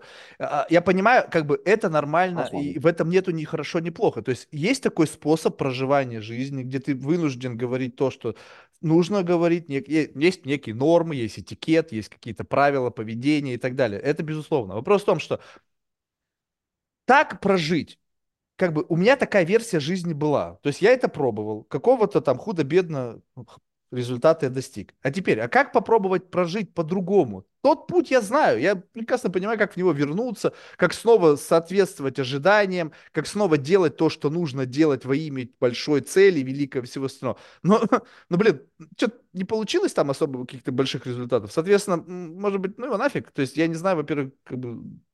проживу ли я еще там 10 лет или 20, у меня такой образ жизни, что бог его знает, поэтому нафига вот это вот какое-то надрывание жопы, делая то, что кому-то надо. То есть постоянно вот угождание. Потому что если, еще раз, это мысль сконцентрируюсь, что если ты, у тебя есть цель, и ты чокнутый, тогда ты не видишь ничего, преград. То есть как бы они для тебя как бы как некие, как ты бежишь по полосе препятствий, но сам факт нахождения тебя на полосе препятствий тебя почему-то не обламывает. То есть ты настолько как бы вот понимаешь, что да, тут нужно это, тут это, с этим я столкнусь обязательно, это нужно преодолеть, потому что ты вот там. Но если ты просто находишься в таком, знаешь, как бы выборе полос препятствий, да, и там у всего есть какой-то условный результат. Ты говоришь, так, вот эта полоса препятствий, значит, тут нужно перепрыгнуть, потом под говно поплыть, тут, значит, там залезть наверх. Что-то мне не нравится эта полоса препятствий. Следующее. Вот это и то, что и называется ценности, да, как бы, потому что если ты ведешь бизнес, например, в соответствии со своими ценностями, и ты их не нарушаешь, ты честен с собой, то тогда ты учитываешь правила, ты понимаешь, что правила есть, но просто в каком-то моменте ты готов нырнуть, да, и свернуть, и обогнуть, и так далее, но в каких-то моментах ты не готов, да, и, например, мы очень часто отказывались от просто, многомиллионных, там, многодесяткомиллионных, да, там, контрактов, просто потому что понимали, что клиент не этичен, не честен, как бы клиент пытается нас обмануть и так далее, то есть, как бы, и расставались, и я, кстати, обращал внимание, что всегда, несмотря на то, что ты думаешь, проблемы будут, там это, там то, пятое, десятое, да, но потом, когда ты это сделал, там и команда более благодарна, и как бы и все как бы начинают понимать, что на самом деле мы про это, и те, кто считает, что да, ты,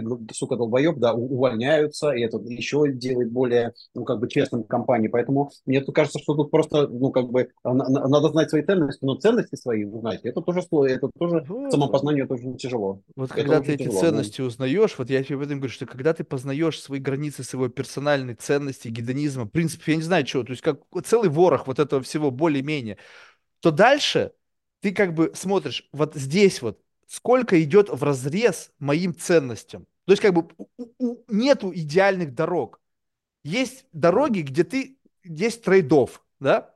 Где-то ты платишь за то, что ты, где-то, подныриваешь под свои ценности, да? То есть мне не нравится этот человек, но мне надо закрыть сделку. Как бы мне хочется его леща ему дать, либо нахуй его послать, но типа, и ты такой... Посмотри на Илона Маска, да, как бы Илон Маск, да, сколько его обвинили, да, там, Дисней, там, все, да, сказали, да, мы уходим, там, больше не будем... Это сейчас, подожди, мы не знаем, X, что было в самом начале, подожди, ты сейчас говоришь, сейчас он делать может все, что захочет, это чувак, который может на хую вертеть мир сейчас, с его деньгами, с его возможностью, он что угодно может творить. Мне интересно момент начала пути, когда он был вынужден жрать говно. Когда он еще не был тем... Когда ты сейчас такой, это совершенно другая история, понимаешь? Вот начальный путь... Только, ты знаешь, без денег ценности, мне кажется, не работают. Все-таки пирамида Маслоу, она никуда не девается. Понимаешь? Вот сейчас уже, когда мне... То есть это же очень важно понять. Трейд-офф. Я это нарушаю. Что я получаю взамен за это нарушение? То есть я должен испытать дискомфорт. Окей, как оплачивается нарушение моего дискомфорта? Если это бьется в ментальном аудите, что, за этот дискомфорт ты получишь какое-то количество иксов. Говоришь, окей, я это проглочу, потому что здесь я вижу профит. Если ты понимаешь, что там профита нету, а как бы дашь на дашь, то есть, условно, ты, как бы, знаешь, осознание этого пришло, вот этого модели ментального аудита в момент, когда я получил чек, и, знаешь, солидная сумма. То есть для меня это были такие солидные деньги на тот момент времени, знаешь, думаю, какой я молодец. А потом смотрю и думаю, каждый цент я заработал. То есть профита нет.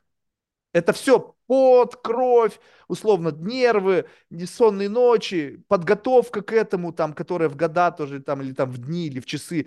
Поэтому ты смотришь, говоришь, здесь радости нет. Потому что ровно каждый цент из этого я заработал. И это бессмысленно превращается, потому что ты что-то сам себя обманываешь. Ты говоришь, я работаю и получаю зарплату. Естественно. А как еще по-другому? А вот когда ты что-то сделал, а получил возврат больше, чем ты вложил, такой good deal. Но при всем еще при том, что то, что ты вложил, в идеале должно соответствовать твоим принципам и ценностям. То есть я сделал то, что не нарушает мои ценности. Ровно в тех, границах, условно, представь себе, такой мид-джорни в реальном мире. Ты приходишь и говоришь, так, я хочу, чтобы было это, там, день рождения, чтобы у меня там, значит, пел там мой любимый исполнитель, чтобы у меня были девочки вот такого плана, чтобы у меня там, ну, в общем, описал реально, и картинка сделалась таким, каким ты хочешь. Вот так вот, и тут вопрос, окей, чтобы это сделать, нельзя сделать идеально. Они тебе сказали, вот тогда вот здесь нужно ужаться. Ты говоришь, вот такие, я за это готов сделать ради вот этого замечательного праздника. Также и тут, если ты начинаешь все перемерять через свои ценности и свой персональный гедонизм, то очень многое становится бессмысленным, потому что как бы нафига мне это надо? И вот это меня удивляет, эта черта, когда люди как бы врут сами себе, а потом они ходят к психологам, там на гвоздях стоят, там в молчаливый ретрит ездят. Я говорю, так естественно. Как бы это не будет радости приносить, если ты будешь идти в противовес своим внутренним миром во имя достижения каких-то результатов. Почему, говорят, вот богатые тоже плачут. Блин, так они слишком много на алтарь положили. Согласен с тобой, но мне кажется, что вот если ты понимаешь и как бы вот масштаб личности определяется тем, уверен ли ты, что не нарушая свои ценности, ты заработаешь денег больше, да, потому что с какого-то момента приходит осознание, что если ты не нарушаешь свои ценности, если ты честен самим собой, тебе проще спиться, ты лучше принимаешь решения, ты более там лучше мыслишь, ты все равно в другом состоянии, и ты из этого состояния делаешь на самом деле больше денег. Поэтому уверенность в этом, мне кажется, это одно из как бы свойств там условно, типа зрелости, да, до этого надо дойти, опыта, да, зрелости в смысле опыта, да, потому что пока ты не проверил это на практике, всегда страшно, да, но когда ты начинаешь понимать, да, как бы это выясняется, что все круто, ты классно все делаешь, то есть так оно есть, но вот у этого вот ощущение, вот я просто тебе говорю про свой опыт, у этого как будто бы есть capacity, вот это состояние, условно, вот этот свой персональный дзен, который ты обрел, он приносит результат проще, эффективнее, без какого-то геморроя, но ты понимаешь, что вот у этого, как бы, знаешь, вот есть как бы дебетовость вот этого, этих возможностей. Потому что, чтобы выйти за пределы, как бы расширить возможности чего-то, ты должен делать что-то поверх того, что вот в твоей идеальной модели есть. Либо ждать время, когда придет, когда вдруг то, что ты делаешь в этом идеальном своем состоянии, начинается либо стоить будет дороже, либо вдруг откуда-то взялся этот спрос, либо спасибо там кому-то, кто посмотрел, как тебе хорошо живется, стал это раскачивать и как бы тем самым увеличил чек. То есть я не знаю, каким-то образом. Но в идеальном вот этом воплощении хорошо тем, у кого дебетовость изначально их потенциала высокая.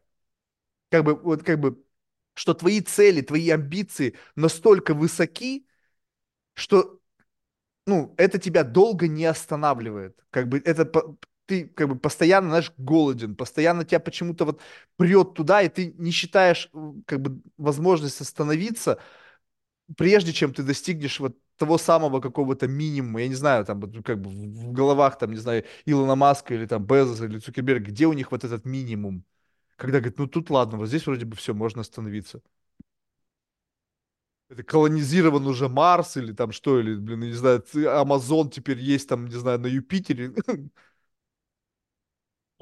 Я завидую настолько масштабным людям. Понимаешь, ты же понимаешь, что это... рано или поздно стать таким. А ты думаешь, можно стать? Давай так, в человечестве, в истории человечества есть люди, которые становились богатыми очень-очень рано, а есть люди, есть примеры, которые там, условно, до 50 были абсолютно середнячками, да, там, не знаю, там, с кредитами, с невыплаченной ипотекой там, и так далее, а потом что-то происходило, и эти люди делали стремительную карьеру. Поэтому бывает и так, и так. После какого возраста, я же в самом конце, вот после какого возраста ты перестанешь так рассуждать, что, есть люди, которые в 60, есть люди, которые в 70, потом такой уже в 90 лет такой, нахера я вообще все это делал, блядь? Я не стал ни одним из них. У меня осталось всего 3 дня, я с жизни, типа... я думаю, что на смертном одре я буду делать какие-то выводы, такие глобальные. Вот, видишь, я почему-то решил заранее с этими выводами поспешить. И, знаешь, уверовать в детерминизм, и представь себе, как это все вообще упрощает. То есть как бы уверовать в некую безысходность конца в том самом виде, в который он предопределен. Ты знаешь, это как в анекдоте по поводу лотерейного билета и Бога, да, как бы там, Господи, как бы, почему же я не выигрываю в лотерейный билет? Слушай, да ты билет купи! Это не про детерминизм. Про детерминизм это тогда, когда у тебя нет шанса его не купить, если тебе суждено его купить, понимаешь? То есть вот это как бы абсолютно... Ну, фатум, да? Да, то есть абсолютно такой фатализм, понимаешь? То есть как это, как однажды в момент большого взрыва частицы стали двигаться в одном направлении, и вот мы те самые частицы, которые движутся в каком-то изначально преданном какому-то импульсу направлении, как бы, и вот как бы вера в то, что ты можешь изменить это направление усилия своей воли, да. Это как бы, знаешь, такой... Ну, как бы, мне кажется, что настроение человека в борьбе с энтропией, да, мы приводим в порядок, мы упорядочиваем, да, как бы в природе оно все идет в, ну, как бы... Ты же понимаешь, что сама природа энтропию увеличивает. Что ты часть этой структуры, ты не управляющий этой, как бы, ну, то есть ты все равно внутри процесса, то есть как бы ты никогда не становишься над процессом, ты становишься внутри процессов, любых процессов, ты уже внутри определенных климатических условий, определенной гравитации, определенного распорядка там дня и ночи, то есть куча вещей детерминирует твои решения, твои способы достижения цели и так далее. То есть получается так, что ты, вот в этом состоянии, вот глубоко, вот на этом слою я сам волен принимать решение. Ну окей, но это то же самое, что ты, знаешь, решил устроить какой-то там дебош пьяный в вагоне, едущем в Москву. От этого он в Ленинград поезд не приедет. Ну, я надеюсь, что мы создадим такой интеллект, человечество создаст такой как бы интеллект, который сможет распространить интеллект вообще в разные, как бы, по вселенной, не знаю, там, да, как бы, может быть, за тем состоянием, когда распадется последняя черная дыра, и как бы опять будет абсолютный вакуум, там еще что-то, ну, то есть, как бы, ну, в общем, что мы как-то сможем сохранить, как бы, ну, и двигать это все вперед. Но вполне возможно, действительно, мы как бы, потому что просто если размышлять из парадигмы, что как бы это все бессмысленно, что все равно Вселенная подвержена своим законам, что мы не можем из этого выйти там, и так далее, то тогда, ну, действительно, буддийский монастырь, потому что, ну, как бы там больше всего покоя, как бы принятие там и так далее, но мне кажется, что... Не-не-не, смотри, вот тут очень важный момент. Когда мы говорим о истинном детерминизме, это не значит, что монастырь. Ты сейчас, если верить, допустим, идее детерминизма, делаешь ровно то со всеми устремлениями, борьбой, слабостями, радостями, там, своими 5 детьми. Не потому, что ты что-то сделал, а потому, что как бы у тебя это сценарий, которому ты слепо следуешь, и тебе кажется, что ты принял решение, что ты ошибся, что вот была развилка, я выбрал пойти налево. И ты говоришь, если всегда смотреть с этой точки зрения, что как бы ты ничего не выбирал, а как бы все это лишь некая иллюзия, которая тебе необходима, чтобы ты ощущал себя капитаном корабля, и то, что ты говоришь, там, какой-то интеллект, а что если он прорастает через людей, и это не заслуга человечества в том, что он прорастает, как бы он, как бы этот импульс, который каким-то образом организовывает каких-то там высших приматов, которые начинают как-то вокруг себя менять environment, создавая что-то там, как муравейник. Ты смотришь, что вроде сложная конструкция, как они это все сделали. Но на каком-то зум-ауте мы тоже строим какие-то муравейники с какой-то структурой, социальной структурой, инженерной структурой, которая для какого-то, во имя какого-то прогресса, который мы не можем остановить, а только все дружно шагаем в ряд. И что какой-то продукт создается в момент того, когда люди это делают, который потом выйдет за пределы. Это философские проблемы, понимаешь, что, как бы, философские проблемы по поводу того, что, как бы, ну, если поверить, то фатум, да, как бы, что мы фаталисты, да, что, как бы, вот, как бы, то получается, что можно вообще ничего не делать, ну, как можно расслабиться. Ты не можешь ничего не делать. Ты условно... Делать, что делается. Как бы, представь себе, расслабляешься просто, представь себе, что ты, как бы, в момент того, когда ты работаешь, когда ты, не знаю, там, пишешь очередную заметку в своем дневнике, когда ты, не знаю, там, делаешь что-то, что тебе абсолютно не нравится, меняешь подгузник своему ребенку или еще что-то. В этот момент тебе не нужно быть там в процессе. Ты, как бы, это будешь делать вне зависимости от того, находится твое сознание внутри этого или нет. Ты как бы делаешь дефрагментацию своего диска, и у тебя теперь появляется возможность делать, продолжать делать то же самое, но в этот момент как будто дополнительный лейер рефлексии, вот как бы, что ты, окей, я там, я делаю то, что я должен делать, обстоятельства происходят, ой, позвонил там Петя, блин, попросил там помочь ему что-то сделать. Типа, какого фига, я вообще не планировал это. Ну, ты это делаешь, и это как бы жизнь постоянно как-то коридор тебе сужает, либо расширяет, отдает новые возможности, ты где-то мучаешься, думаешь о том, блин, какое решение принять, хотя...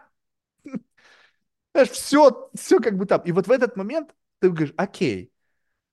Ну, типа, просто согласен, мне проще, чем тебе, потому что нет ни детей, ни жены, ни обязательств.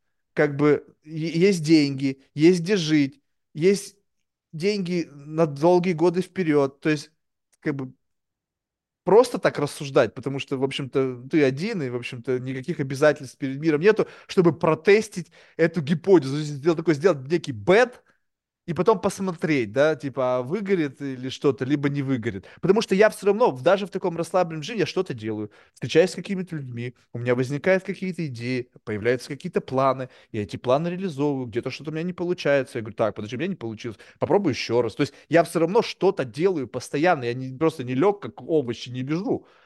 Вот это вот само по себе, просто ты не пытаешься сопротивляться тем ауткамам. Знаешь, вчера была, на этом, наверное, закончим, интересная очень мысль.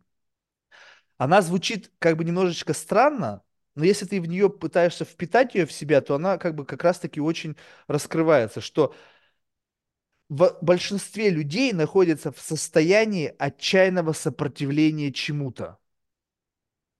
Ну как бы, знаешь, вот это постоянно какая-то такая борьба, какой-то страгл, вот они сопротивляются, я не сопротивляюсь своему месту в этом мире, сопротивляюсь там этому, пятому, десятому, и ты как бы постоянно вот эта борьба по достижению каких-то целей.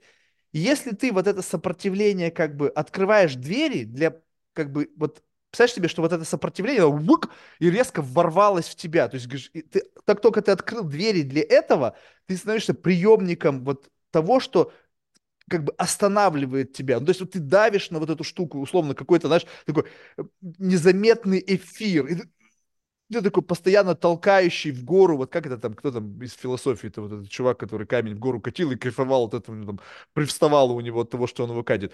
И вот если ты говоришь, окей, я не буду сопротивляться чему-то, накатывающемуся на меня, тяжело, неприятно, непогода, война, еще какая-то херня. Ты говоришь, окей, вваливайте все, что-то можете только ввалить, и ты как agency не реагируешь на это с позиции как бы вовлеченности и попытки изменить это как-то. Потому что, да, вот обстоятельства, вот прямо тебе реальный пример действия. У меня недавно возникла ситуация. Я получил такой, знаешь, такой странный наводку о том, что якобы мой инвестиционный брокер не очень чист на руку. Ну и как ты понимаешь, какая могла из этого вылезти дерево принятия решений? Закрыть свой брокерский счет, не знаю, там судорожно искать там что-то, где-то, пятое, десятое. И я понимаю, а что если просто ничего не делать? То есть я получил какую-то информацию. Ну да, то есть исходя из полученной информации, я должен был как-то действовать, принимать какое-то решение. Но ведь решение свершится вопреки моим действиям. Я могу инициировать действия, которые приведут к какому-то решению, либо ничего не делая, тоже получу какой-то ауткам этого, да. Но если я что-то сделаю, то потом я буду ответственен за эти действия. Я лучше однажды приму тотальную ответственность за свое бездействие, как бы check all, accept. И дальше как бы похер. И вот как только я чувствую, что решение почему-то мне кто-то навязывает, что мне нужно его принимать, я как бы снимаю все ответственность и говорю, никаких решений. Будь как будет. И все как бы даже в елочку, как бы все проще становится. Да ну его нафиг тогда с этими решениями.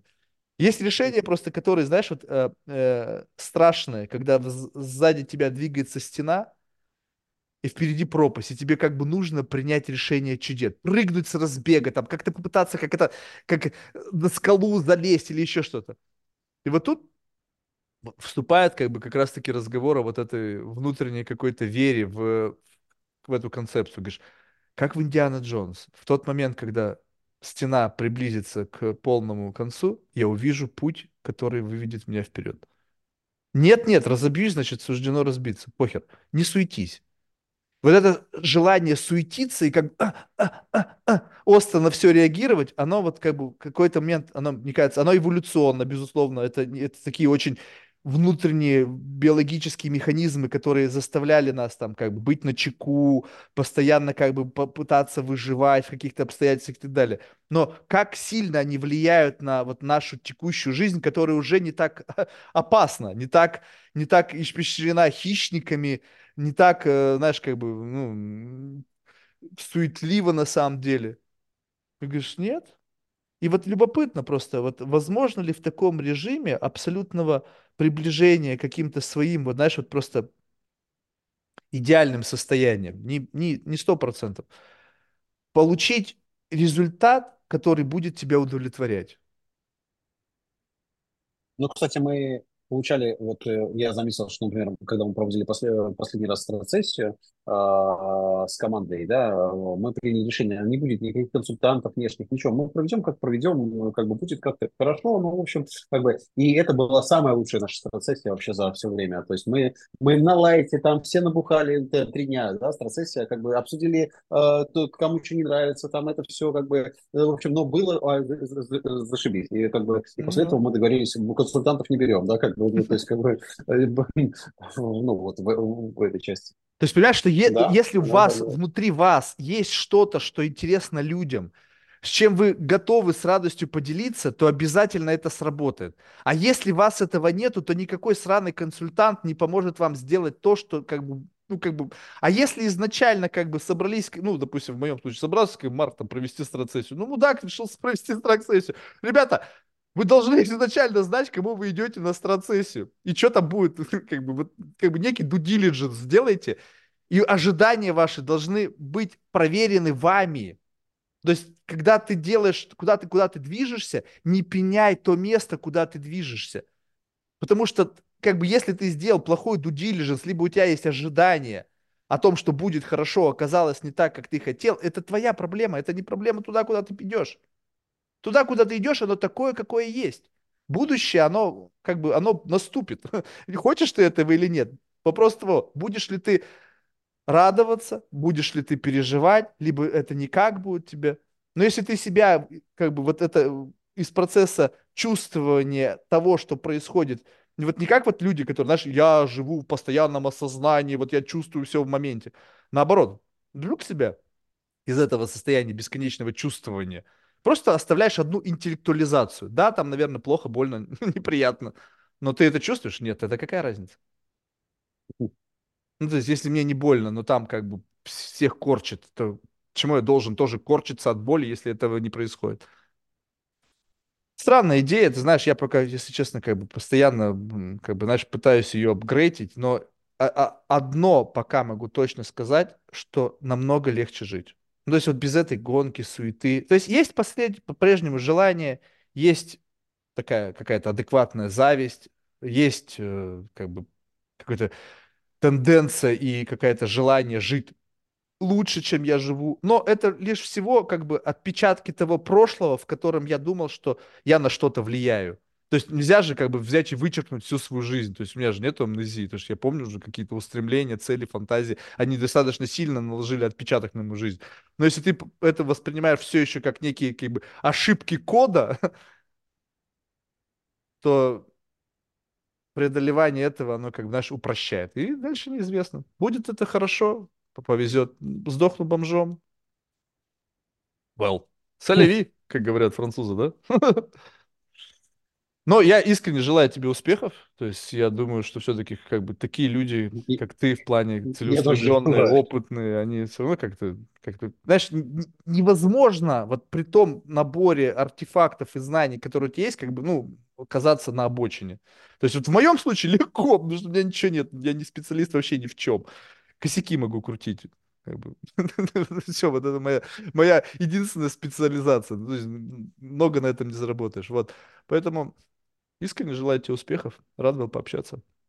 Успехов, Марк. Спасибо. Очень пока. Спасибо за интересный диалог. Пока. Хорошо было.